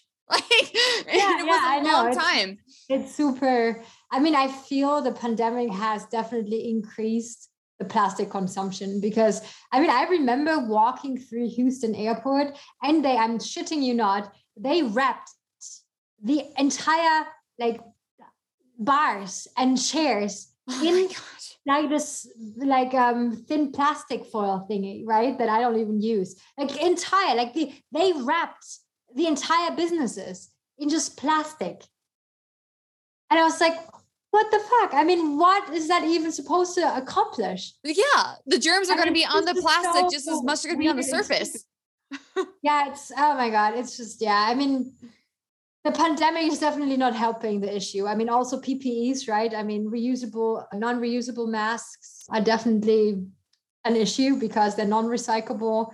Our waste streams are totally overwhelmed by them. Luckily, in the US, you can use reusable masks. They did take that option away in Europe, which I really hated when I went to Europe. I didn't know about that. But I think that's another thing, right? It's just like get a good reusable mask, make like a double layer mask, make one that fits really well. I mean, there's so many options that are so much better than those surgical masks that you can like throw away and they don't even fit well. And yeah, so I think there's definitely ways of even during the pandemic of of trying to um, do a good job of of of not creating too much plastic waste I mean, like I said, it's not perfect, right? But the right. thing is, I think we all need to try. We really do. Yeah. When, and if everybody or if as many people as possible are just changing their habits just slightly in the positive direction, just imagine the impact on scale that would have. So even if it's just one item you're changing, now imagine if you told your friend and that friend started changing or your family, like it's a ripple effect. And so even if it might be one small item to you, whoever's listening, like it could really have a whole downstream effect in a very positive way. Absolutely. I mean, I was, when I go and talk to school kids, I'm always saying, okay, how many people do we have sitting here? I don't know, let it be 60 kids, right? Or maybe it's 100 kids. Okay, if everybody of you drinks one bottle of Coke every single day of the year, that's 365 bottles of Cokes times 100, right? I mean, just think about it. You just don't drink it. That's a massive amount of plastic that just doesn't happen.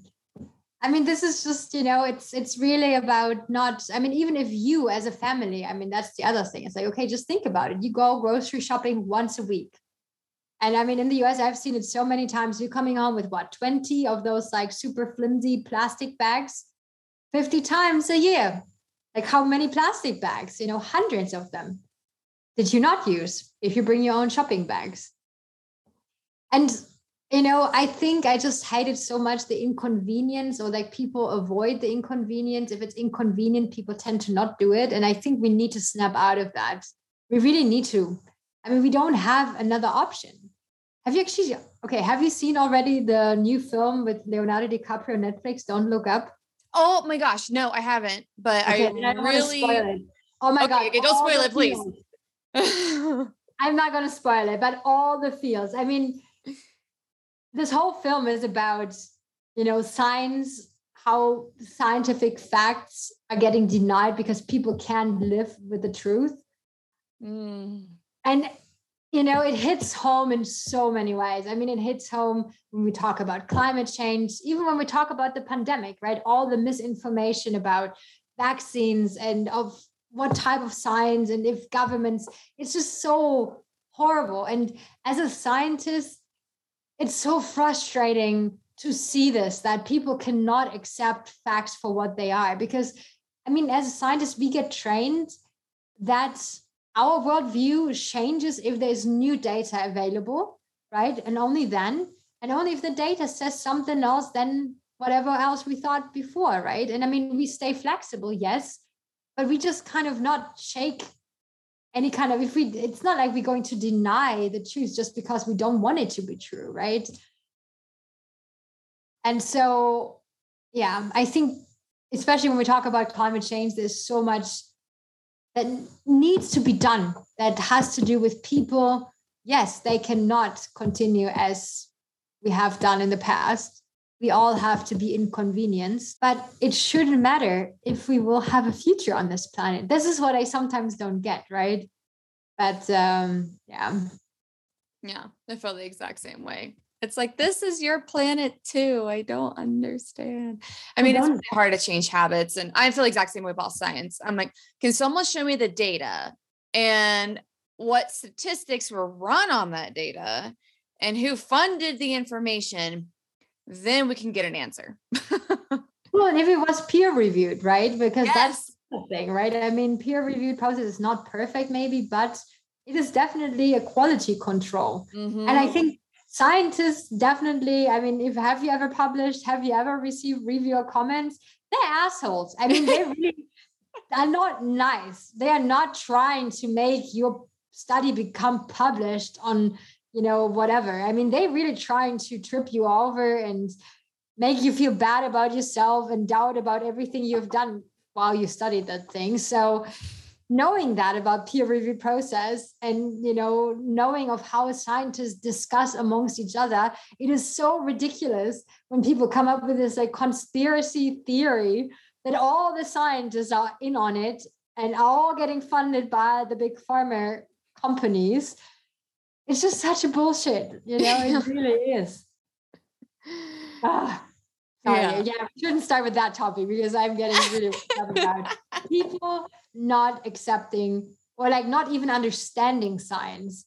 That is what really gets me. I mean, so oh Lord, yeah, science literacy is so important. And I hope if we haven't learned anything after that pandemic, that at least the different countries realize that they need to invest into science education in school. Hardcore. Hardcore. Yes. And to switch topics a little bit, there is a particular topic that you and I chatted quite a lot about when we had our phone call. That speaking of just getting things out in the open, it was a BuzzFeed article that was called Welcome to the Jungle, the Smithsonian's hashtag Me Too moment. And I know you've experienced a lot being a woman in a male dominated field, running your own organization, being in a culture that also sees women as inferior.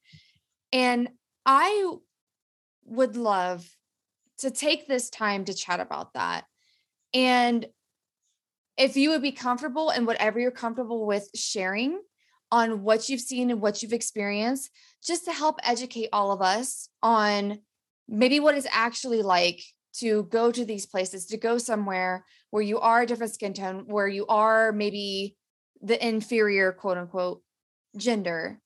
And yeah, just anything that you are open to sharing about that, please, please enlighten all of us.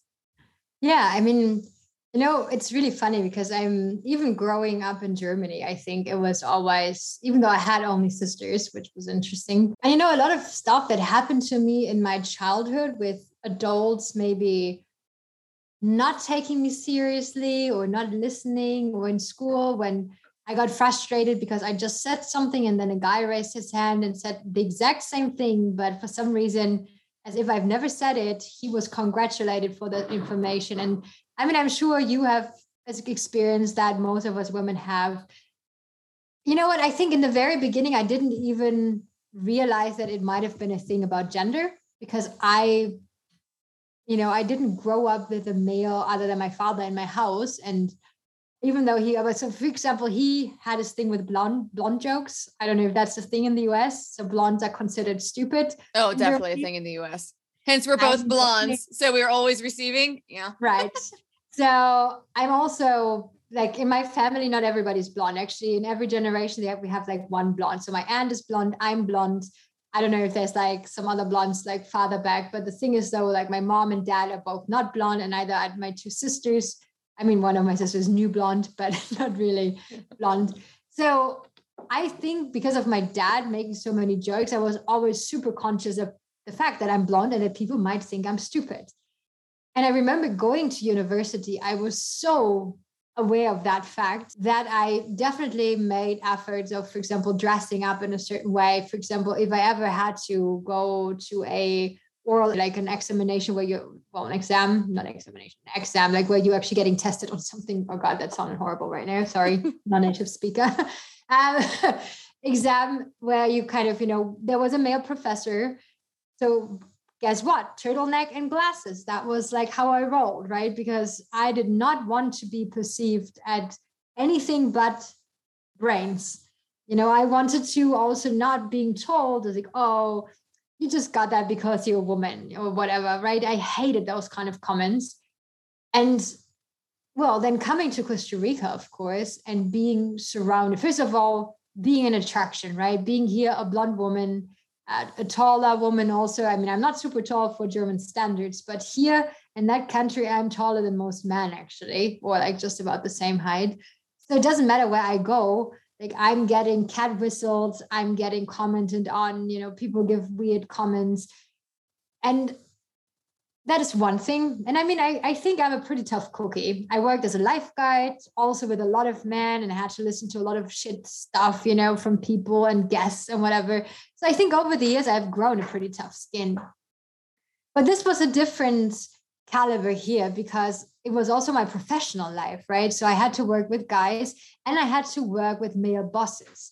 So I think luckily I was very good about kind of blocking and being very defining or very kind of you know firm about advances physical advances i mean even being in egypt that was actually something that was very super uncomfortable um i mean it started out funny because my professor actually used me and the other blonde in the group to smuggle stuff in the airport into egypt like kind of books and sampling vials so we got one suitcase we got stopped you know I don't know, seven Egyptian guys were standing around us and just stopped us because we're blonde and wanted to look into our suitcase while my professor with all the like questionable items kind of walked past them unnoticed. But then being there was also, you know, it doesn't like even in the dive base, people were trying to help you into your wetsuits, um, very touchy, touchy. Um, we got like beautiful flower creations on in our rooms. It was unfortunately also the two blondes that shared a room right there nobody else got that. And I remember, I mean, I just was very firm from the beginning. I said, like, I don't want the help in the wetsuit. I don't want this. I don't want that. But my friend, who I think was probably more raised in a way that women are not supposed to say no, or like, you know, how. So she didn't say anything. She felt uncomfortable. We talked about it. And then, of course, it became more and more. We actually have a German word for it. It's called übergriffig. It means like quite literally when somebody like grabs or it's like goes beyond with the grab if that makes sense i love that word because it's so literal of what it means like in so many different instances because it's not always like physical. It can also be with words. But it became more and more kind of a progression right? Up until there was really some stuff where like boobs and butts were touched and beyond that. And i was like you can't let that happen. I'm sorry. Like this is not okay.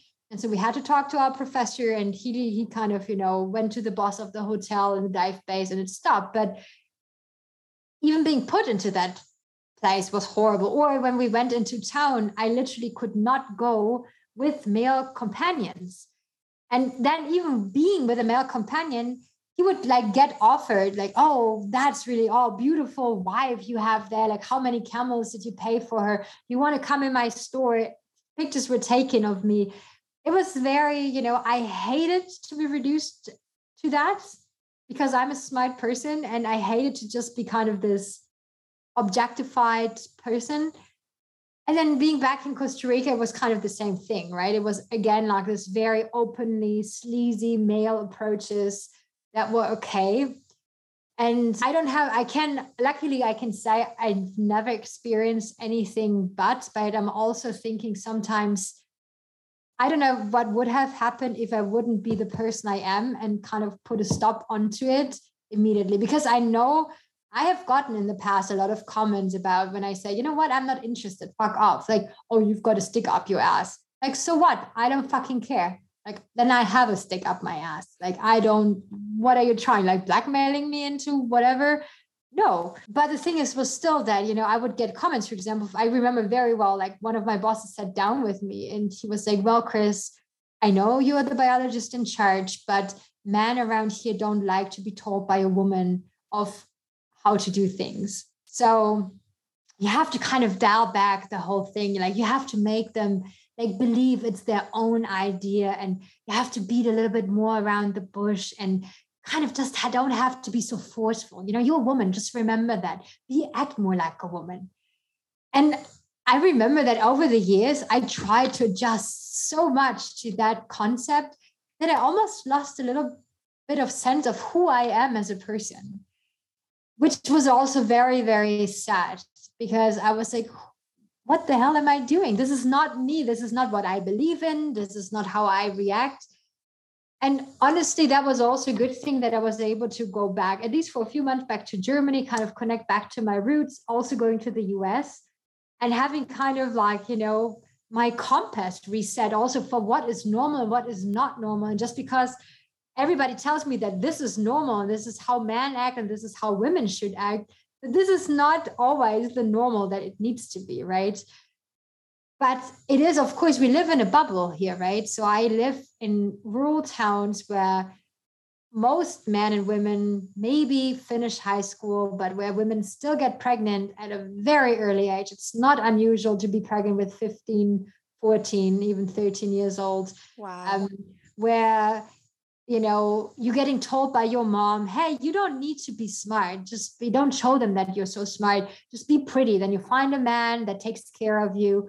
And then you see this vicious circle of like domestic violence women being financially absolutely dependent not being able to leave those vicious circles and then having me as a more than educated woman right? I mean i have degree wise pretty much reached everything that you could have reached I don't have children. I have my own money and I don't need a man. Like, I mean, if if I want to be with a man, it's for different reason than for being, you know, with him with for money. And so this is something that a lot of people don't really understand and don't relate to. And for me, it's very difficult sometimes as well because when I moved to Costa Rica, I was very used to having male friends as well. But here it's everything super separated. Women on this side, men on this side. There's not real friendships, right? And kind of women have their one dimension of life and men have the other dimension of life. And of course, over the years, I've also seen this übergriffige from you know those men that it can definitely result into way more horrible things right and that other women maybe their thresholds or their like thick skin is not as thick as mine and they feel very offended and honestly i think probably a lot of things that i had to get used to is probably considered sexual sexual molestation sexual whatever right? It's not normal. And luckily even here in costa rica times are changing a little bit. So there's laws now that even cat whistling in theory at least could be punished with prison with a lawsuit and so on. But i think it's not just like the laws right? I mean there has to be cultural change as well. And it has to be also women that realize that it's okay to say no to men. Like it's not okay that a man touches you. It is not okay if a man pressures you into doing anything but but if you want to work in this field, you also have to realize that you will be confronted with that. That world is not perfect yet. Right. And I, I mean, as much as of course, like I'm a female boss, I always talk to my people and I say, okay, it doesn't matter if it's my if it's my brother or my father or my whatever friend, if that person is doing something to you, tell me and I will do something about it because this is not okay. As a woman, I will stand behind you. But having male bosses and having also had situations where you know where people were somehow really sexually molested sexually assaulted and then having to hear like i was not the person the victim but having to listen to these male bosses questioning even well are you sure that you didn't send the wrong signals? is so frustrating and so highly wrong. But this is unfortunately still the reality. And i think things like that happen in the smithsonian are just scratching the surface to be quite honest just scratching the surface.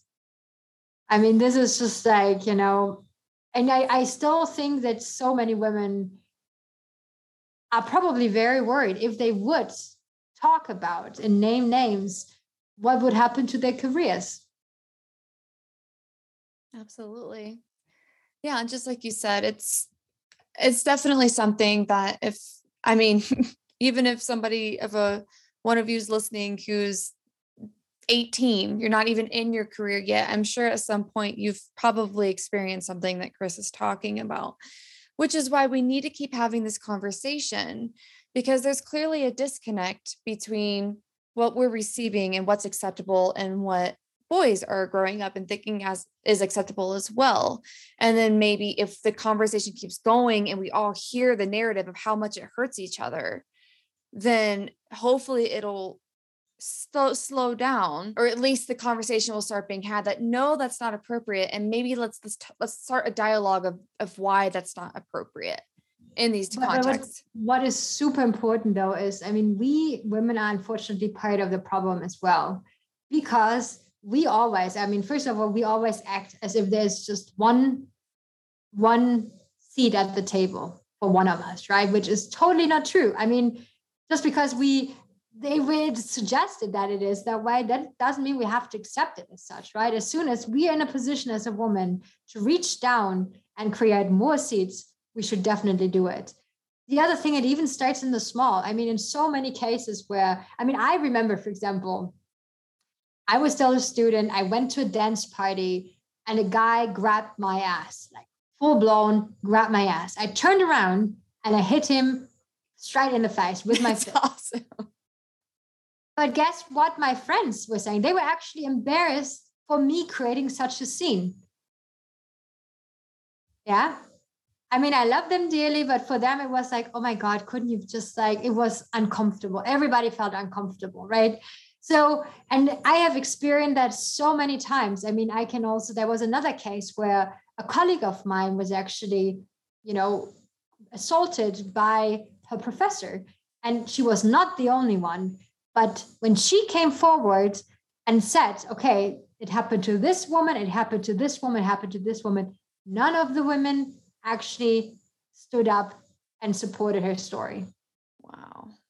You know, so it's just like we need to, we need to support each other and we need to stop. I mean, have you ever noticed there is this bromance shit going on between men? It's like this cool dudes that just kind of invite other cool dudes. I mean, it's also a podcast thing to be quite honest. And then they have the dude fest, you know, it's so bro and bro. And it's so exclusive because it means we women are not included immediately. So, okay, but why do we not have something similar as women? Right? I mean, right. if it's acceptable for men to exclude us, why can we not do something? I mean we don't even have to exclude anybody but at least lift each other up. I mean we're not in competition. And we are smart.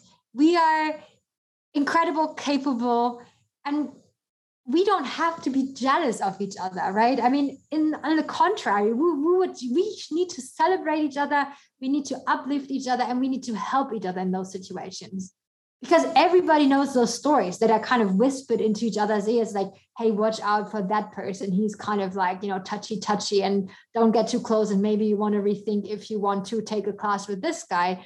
We all know those stories. So you know if it's already kind of whispered so why don't we speak up collectively as women right and kind of cancel those people out yeah that is kind of the thing so if you're in a position especially if your career is not in danger you should definitely not be the person that punishes other women for being women, toughen them up or whatever else your motivations are, but freaking reach out, be a stepping stone, help them to get where you are. Ugh, yes.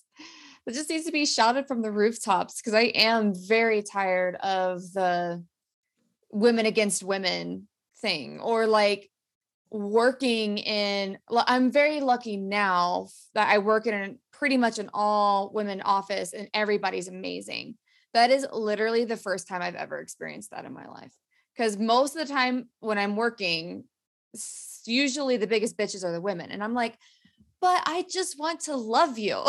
And I know that sounds so petty, but that, that's the truth. It's just like, I want us to be friends. Like, I want to uplift you just as much as I want you to uplift me and vice versa. And like even this podcast, having as many women on as possible. And then of course men too, because there's amazing, uh, there's amazing people both ways to have great stories, but not one is better than the other. It's like, I want you on here because you're an amazing human and you have a message that needs to be shared. It's not because of your XY chromosome or whatever you know, which which it feels like, especially in our field, especially traveling. And I mean, yeah, just and traveling places and yeah. I just really love that you took the time to take this to one share your experience share what other women have experienced and also yeah it is on us too yeah i don't want to go too much i mean yeah i mean it's just sometimes challenges also the worldviews and the principles you have, right? I mean, you have, of course, you adapt to certain things. And I mean, I hate, I don't want to always be judgmental of culture, right? Because we all carry our cultural albatross, and there is not sometimes a right or wrong. It's just like, okay, I grew up believing in this, and these people grew up with this, and they believe in this. And so with the time, you kind of understand where they're coming from. But there's certain things, especially when it goes about gender roles and whatever that have consistently really clashed with my very very ingrained ideas about life. And i still don't know how to always handle those things other than i just can't accept it. I mean there's certain things i just can't accept it. For example i mean another common thing here in costa rica is really it's like people kind of play the three monkeys. They don't see they don't hear they don't say. And so when somebody beats up his wife or girlfriend and you can hear it right? Our house is all kind of made from wood so you can hear the screams and nobody really goes and checks and helps. And then there's actually comments like well she asked for it you know she's really necia uh, or whatever and i'm just saying there's never a reason in the fucking world to freaking hit your wife. It doesn't matter then walk away honestly. I mean if she's that necia if she's that annoying then just walk away. That's the easiest way and yeah, or for example, there is this professor at the local high school that is raping girls. He has already had, yeah, gotten several students pregnant. He actually got a lawsuit. He was suspended for a while. Now there's another lawsuit. And people are just kind of shocking. I was like, yeah, well, maybe she's lying about it. It's like, you see the pattern, right? There is a pattern. It's not like one person saying this thing, but there's actually a pattern that has been going on for years. So that person very likely is doing what he is doing. So why the heck is he still a professor? Right? This is things that I have a very hard time accepting. I, do, I just can't. I mean, that's the bottom line. I just can't. I mean, I have to live with it because I won't be able to change it. But um, yeah. Yeah. I'm yes thanks so much for exploring that and i think the big moral of the story there is if you are a woman and or you're with women and you know this is happening do not be afraid to say something and no, get yourself out of the situation. Like, right. Please don't put yourself through that. Just no. get away, change your situation, tell who you need to tell. Don't let it happen again. if, if you have any way to like not let it happen again. And honestly, no career in the world is worth of, you know, staying in a situation that is somehow related to sexual assault or somehow tit for tat I don't know. I mean, you will be able to get elsewhere better career and better bosses. And obviously be way happier because that's not happening anymore. Right. it's yeah. full circle. Your career Right, won't yeah. be over. You'll just go somewhere Right. else and have a much better time. Yeah. Okay. Yes. Definitely wanted to chat about that for a while. And I'd love, I just love your viewpoint on it too. And the messages just speak up and I support feel each other. our whole call talk is not very lighthearted though. Yeah, no, it's good. Well, let's get let's get back to a, a very upbeat thing. So let's talk about your organization now. So you said that finally, so let, us get the timeline right. So 2013 was when this big thing happened. We had this whole life switch, went and got your PhD. 2015, your viral video came out. 2020, your life has come full circle, and you're now doing a sea turtle project on your original beach for, you know, your amazing turtles. So amazing leatherback turtles. So let let's talk about that. What is your project? What are you what are you doing? And how's it going? And launching it in a pandemic. How'd that go? not as planned. Yeah, so um, kind of going back a little bit. So the beach that we're working on, like where our main project is right now. So we have some research projects also still on the Pacific, which you know because of the pandemic are not happening as they um, should. But our main project right now is a conservation project in the Southern Caribbean. It's the same project that I started in 16 years ago. And unfortunately, it was discontinued in 2010 uh, because of a conflict with the organization and the village that used to have the project. And so when we founded COAS in 2014, the idea was really to revive Gandoca because, first of all, Ariana, the president former mentee, is from Gandoca. So are several of our board members as well. And of course, there's like this emotional connection you know, to to the beach. It's a beautiful area. It used to have a lot of turtles. Yeah, I didn't kind of work the first years because I didn't have enough time. We had funding, but there were other obstacles. But then 2019 came, I got offered funding, and I was like, okay, it's now or never. We're going to try this whole thing. And yeah, lo and behold, we started. Of course, the pandemic hit, but at that point, I already had the funding. So it didn't go as badly as other projects. And the cool thing about Gandoca is we are in, in, a protected area in a wildlife refuge in Costa Rica. And we do have three different species of sea turtles that come to lay their eggs. And we also have seagrass beds and coral reefs where sea turtles are eating in. And historically, the project that existed here was, yeah, focusing on leatherbacks, so the biggest of all sea turtle species. And in the past years, though, people have started to tell us that it seems to be that the hawksbill turtle is nesting in really big quantities, bigger than usually. I mean, we always, you know, had a certain amount, usually less than 20 nests per year of hawksbill turtles. Hawksbills are actually critically endangered. So when the pandemic hit and the government shut down in March, where our leatherback season would have started, and we weren't able to start the project until June, we decided, you know what, perfect time for the hawksbill season. So let's just focus on hawksbills and see what there is to the story of hawksbills nesting at Gandoca. And lo and behold, we have shit tons of hawksbills. I mean, shit tons for like a critical endangered species, which is really neat because we actually have at this point way more hawksbills than leatherbacks, which is a little bit sad, uh, but very, very encouraging because either there's a huge influx, even though the largest, until that day, thought to be largest hawksbill beach is not seeing the same increase in hawksbill turtles as we have seen here. Maybe just type of sanctuary, we don't know. But yeah, so we have a good amount of hawksbills. And so we now this year actually ran not just the leatherback season, but we actually ran kind of two seasons in one of eight months, which was really long from March till October to patrol for leatherbacks nesting here and hawksbills, which is really exciting. Because the main problems that we have is really poaching, poaching of eggs, poaching of females. We have a massive problem with erosion. So um, the reason is we're on top of two continental shelves. Obviously, I mean, we're a volcanic country, so the coastline is pretty dynamic to start with. But then additionally, sea level rise because of climate change is also eroding large parts. And we've lost about 60 meters of beach horizontally, which is a lot. in the past 15 years. So our beach is becoming narrower and narrower and narrower, and it's also moving more and more into the vegetation line, which is likely one of the reasons we do not have that many leatherbacks nesting here as we used to.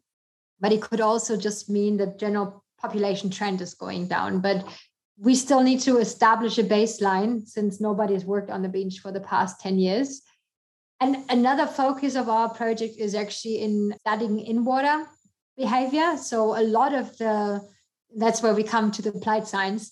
So a lot of the data that exists in actually the entire world is heavily biased towards nesting females and nesting beaches. And so even within Costa Rica, management plans for sea turtles are based on nesting beaches. Although we have two coastlines, Pacific and Caribbean, and of course we have sea turtles living in those waters. And it's super important to figure out where we have hotspots of sea turtle activity in those waters and how we can protect those hotspots from fishing, from plastic pollution, all of that. So hopefully, with our satellite tracking that we're doing, we can inform later on exactly those management plans. Um, also establish connectivity. So sea turtles don't usually eat where they nest. So the turtles that are eating here nest elsewhere or not nesting yet because they're juveniles. And the turtles that are nesting here go elsewhere for eating. And so we are really interested of seeing, okay, where are the feeding areas of our sea turtles? And how can we, you know, make sure that the protection that we kind of try to establish on the nesting beach goes beyond that on their migratory routes as well as in their feeding areas as well, with the help of other organizations that work just in those areas or the governments that are responsible, for example, in those areas, if that makes sense. Oh, so that sounds amazing. Yeah. So that's the in a nutshell that we do. Like I said, everything is a little bit of uh, challenged by the pandemic. but luckily, I mean, unfortunately, a lot of sea turtle projects finance themselves through volunteerism. So that means people that come into the project to work there, which is great. But honestly, I got a little bit tired of it after a while because we had hundreds and hundreds of volunteers that, you know, were less, more or less motivated, but we kind of depended on them for work and for money. And it was not a very pleasant thing because sometimes priority shifted as well of like what was more important, the sea turtles or entertaining our volunteers. And so I decided if I have ever, if I will ever run a project, I will make sure that the funding exists without having to have volunteers. I mean, I love getting volunteers that are super committed and super into this whole thing, but I rather, you know, use quality than quantity in, in, in that case. And the pandemic actually just kind of proved my point in a different aspect that okay, if we would have banked on volunteerism right now, we would have been totally screwed. And so many projects literally tanked or are barely scraping by because they have no money to run their operations. So I don't really want to brag. I honestly, in every meeting where people were like shooting shit of how bad the financial situation was during the pandemic, I kept always very quiet because it didn't look too bad for us. I mean, we did okay. I mean, I was able to hire the staff that I needed and had the money to do so. And we were able to cover the beaches as we needed. So, yeah. How did you do that? Challenges, but it was okay. How did you do that? What what different funding route did you take then? Yeah, so I'm kind of exploring different different things than like I don't I didn't like the volunteerism thing and I also didn't really like the classic funding, governmental funding, you know, model where every year you're writing like a failed 20 grant proposals of which maybe one or two are getting funded and then you don't know again for the next year if you will have funding if you won't have funding. And i also find that this is not very sustainable. And so i have actually signed up or was recruited from a crowdfunding platform that I mean, you're pretty probably familiar with Patreon, right? Mm-hmm. Yeah. So the idea was pretty much to create a Patreon for conservation projects. Oh, so that means that instead of, you know, support content creators and and poor artists, it's about grassroots organizations that are always kind of, you know, looking for funding and they're not the WWF and all those big once we don't have large administration. But we are also usually the ones that get hired by those big organizations to do the work on the ground, right? Or that get the, the grants that those organizations are providing. And so this platform is called Milkywire. And you can pretty much become a local or like a monthly supporter for like I think three to five dollars. And that way we have a monthly income. I mean, it just started and it's already working pretty well. Um, and I hope that this is just going to be better even in, in the future. So that means over my social media platform, I leverage a lot of times these kind of you know opportunities for people to kind of you know become a supporter or donate money. And then I also have two amazing friends that I got to know or met 12 years ago at this point, I think, while I was still in my master's. And they, when they met me, said, you know, Chris, once we have money, we will start supporting your work. And they actually founded a organization in Germany that is yeah, just fundraising pretty much for my work here in Costa Rica, which is also pretty amazing. Yeah, so this is, I would say, the main income streams. And then, of course, my YouTube channel is also creating income for our conservation work. Uh, so, content creation. So, I'm just trying to not I yeah, to not depend so much on one income, diversify. Also yeah to diversify and also to um, maybe think a little bit outside of the box because i'm really tired of the classic funding models that exist. Yeah and that's what i really wanted to ask about that because sometimes people starting an organization or maybe want to do something similar they don't even know where to start and maybe they're like i don't want volunteers or or i don't want to apply for a million grants what's something that i can do and those are fantastic examples, which of course we will have links to all of them. And I definitely need to look into all this too, because I, I haven't heard of that before. You said it was Milkywire. Milky, mm-hmm, Milkywire. Okay. It is, it's an app. So it's really cool because it's kind of interactive. So we, we so we are called impactors. It's kind of the influencer idea, but impacting rather than influencing. And so we are pretty much one of the requirements that we have is that we need to upload updates from the field. So it's a little bit like Instagram stories, kind of edgy, doesn't need to be curated, like really. I mean, they know we don't have time and also sometimes not the internet bandwidth yeah. to do kind of do this super well edited videos or whatever. So they just want to show our supporters like what we're up to in the field, right? Like snap a photo of when we're excavating a nest, when we're driving with our car somewhere. I mean, just kind of the real life stuff that's happening in the field when we're sitting in the front of the computer analyzing data, all of that. So it's kind of an interesting concept because I think it's very different from these glossy, you know, pamphlet that you might get from like the WWF that is like enticing you to donate money for the mountain gorillas where they were able to hire this like world class photographer to go out into the virunga and snap photos right so it's we don't have that type of budget, right? So, I mean, a lot of times for my nonprofit, I'm a one woman show. I'm literally marketer, bookkeeper, everything in one. Also, biologist, conservation, whatever. You know, it's just like whatever is needed. I made our homepage, I run our social media. Where the organizations have social media officer and a webmaster and a photographer and a bookkeeper and a whatever, right? So yeah, so it's it's a really neat thing because it's really the grassroots in, initiatives that I think really make the world go around. If you if you're honest, um, that really get a shot of directly being supported, which I think is great.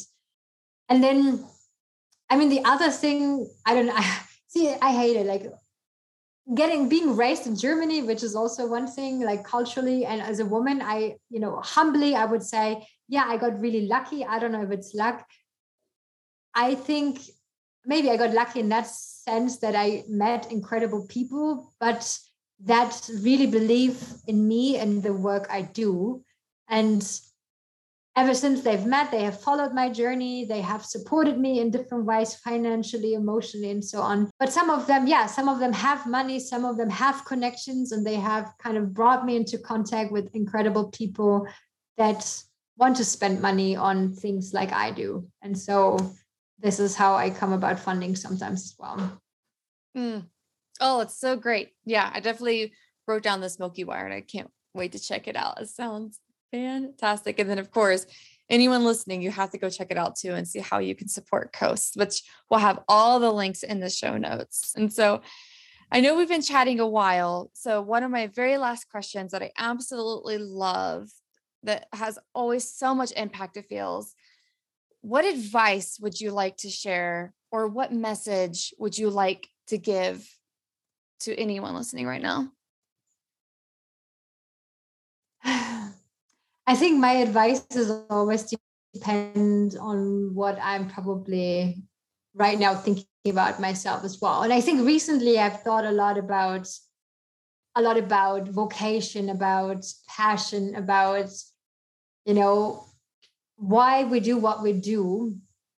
And I think I think one thing, and actually I listened to a podcast and a podcast that talked about purpose and how purpose in people's life can be like a guiding star. And how people that have purpose even though if they name it purpose or not but they have this just like guiding star the reason of why they get up in the morning kind of maneuver the up and downs of life so much easier than other people right? Like it's and i kind of it made me think about that. I think i did have a purpose very early on in my life, which I feel very blessed that I have because it has pretty much always given me direction of where I'm heading in life. And it also has made my failures less painful because I had a reason to try again, right? I mean, it was, of course, it was painful. I don't want to say it wasn't, but I had a reason to not give up. And I feel sometimes people become so misled of what other people, parents, and teachers are trying to tell them of what they need to do with their lives of that they need to become a lawyer a doctor whatever else that they need to make money that they need to support a family. And i think this is just a whole load of bullshit because we're coming kind of circling back to it. Just because you might be good at something maybe you can become a doctor will you enjoy that? Will that be your purpose? Is that really why you get up in the morning to do it? And i mean i'm not saying you need to save turtles or you need to become a conservationist. I just think everybody in life should find their why. And i think people that have found it are so much happier and usually have so much more impact as well. So when you are in a situation where you still need to decide of where you're heading in your life i mean and you still don't know go and travel. Try to figure out your purpose first before you commit to any career. Although i mean even a career is not you know meant for eternity that's another important thing but take your time. I mean you don't need to have a freaking phd at 23 really you don't um, you just kind of be in probably in student debt until you're 60 70 years old and you're never able to enjoy your life so rather figure it out first and then go full energy for it i think that's the only advice i can think of right now Oh, I love it. That's so good. Could not agree more. And so, how can somebody get in touch with you? Say they're super inspired, maybe they want to say hi, or maybe just follow you on social media and all the cool shit you're doing. What is the best way for someone to do that? Yeah, I think the easiest way usually is probably to shoot me a direct message at usually probably Instagram. That's probably my most active platform. Um, so very creative sea turtle biologist on Instagram. um, but also my webpage, seaturtlebiologist.com, you can find emails, for example, where you can uh, contact me. And I think you will find all the social media platforms, YouTube channels, and so on that you might want to uh, look into. as, as of course, I'll have everything easily accessible. And Chris, thank you so much for coming on and sitting down with me today. This is going to be awesome. I cannot wait to get it out. Awesome. Yeah. Thank you for having me. Hey, thanks again for listening to this episode of Rewildology. If you like what you heard, hit that subscribe button to never miss a future episode. Do you have a cool environmental organization, travel story, or research that you'd like to share? Let me know at rewildology.com. Until next time, friends, together we will rewild the planet.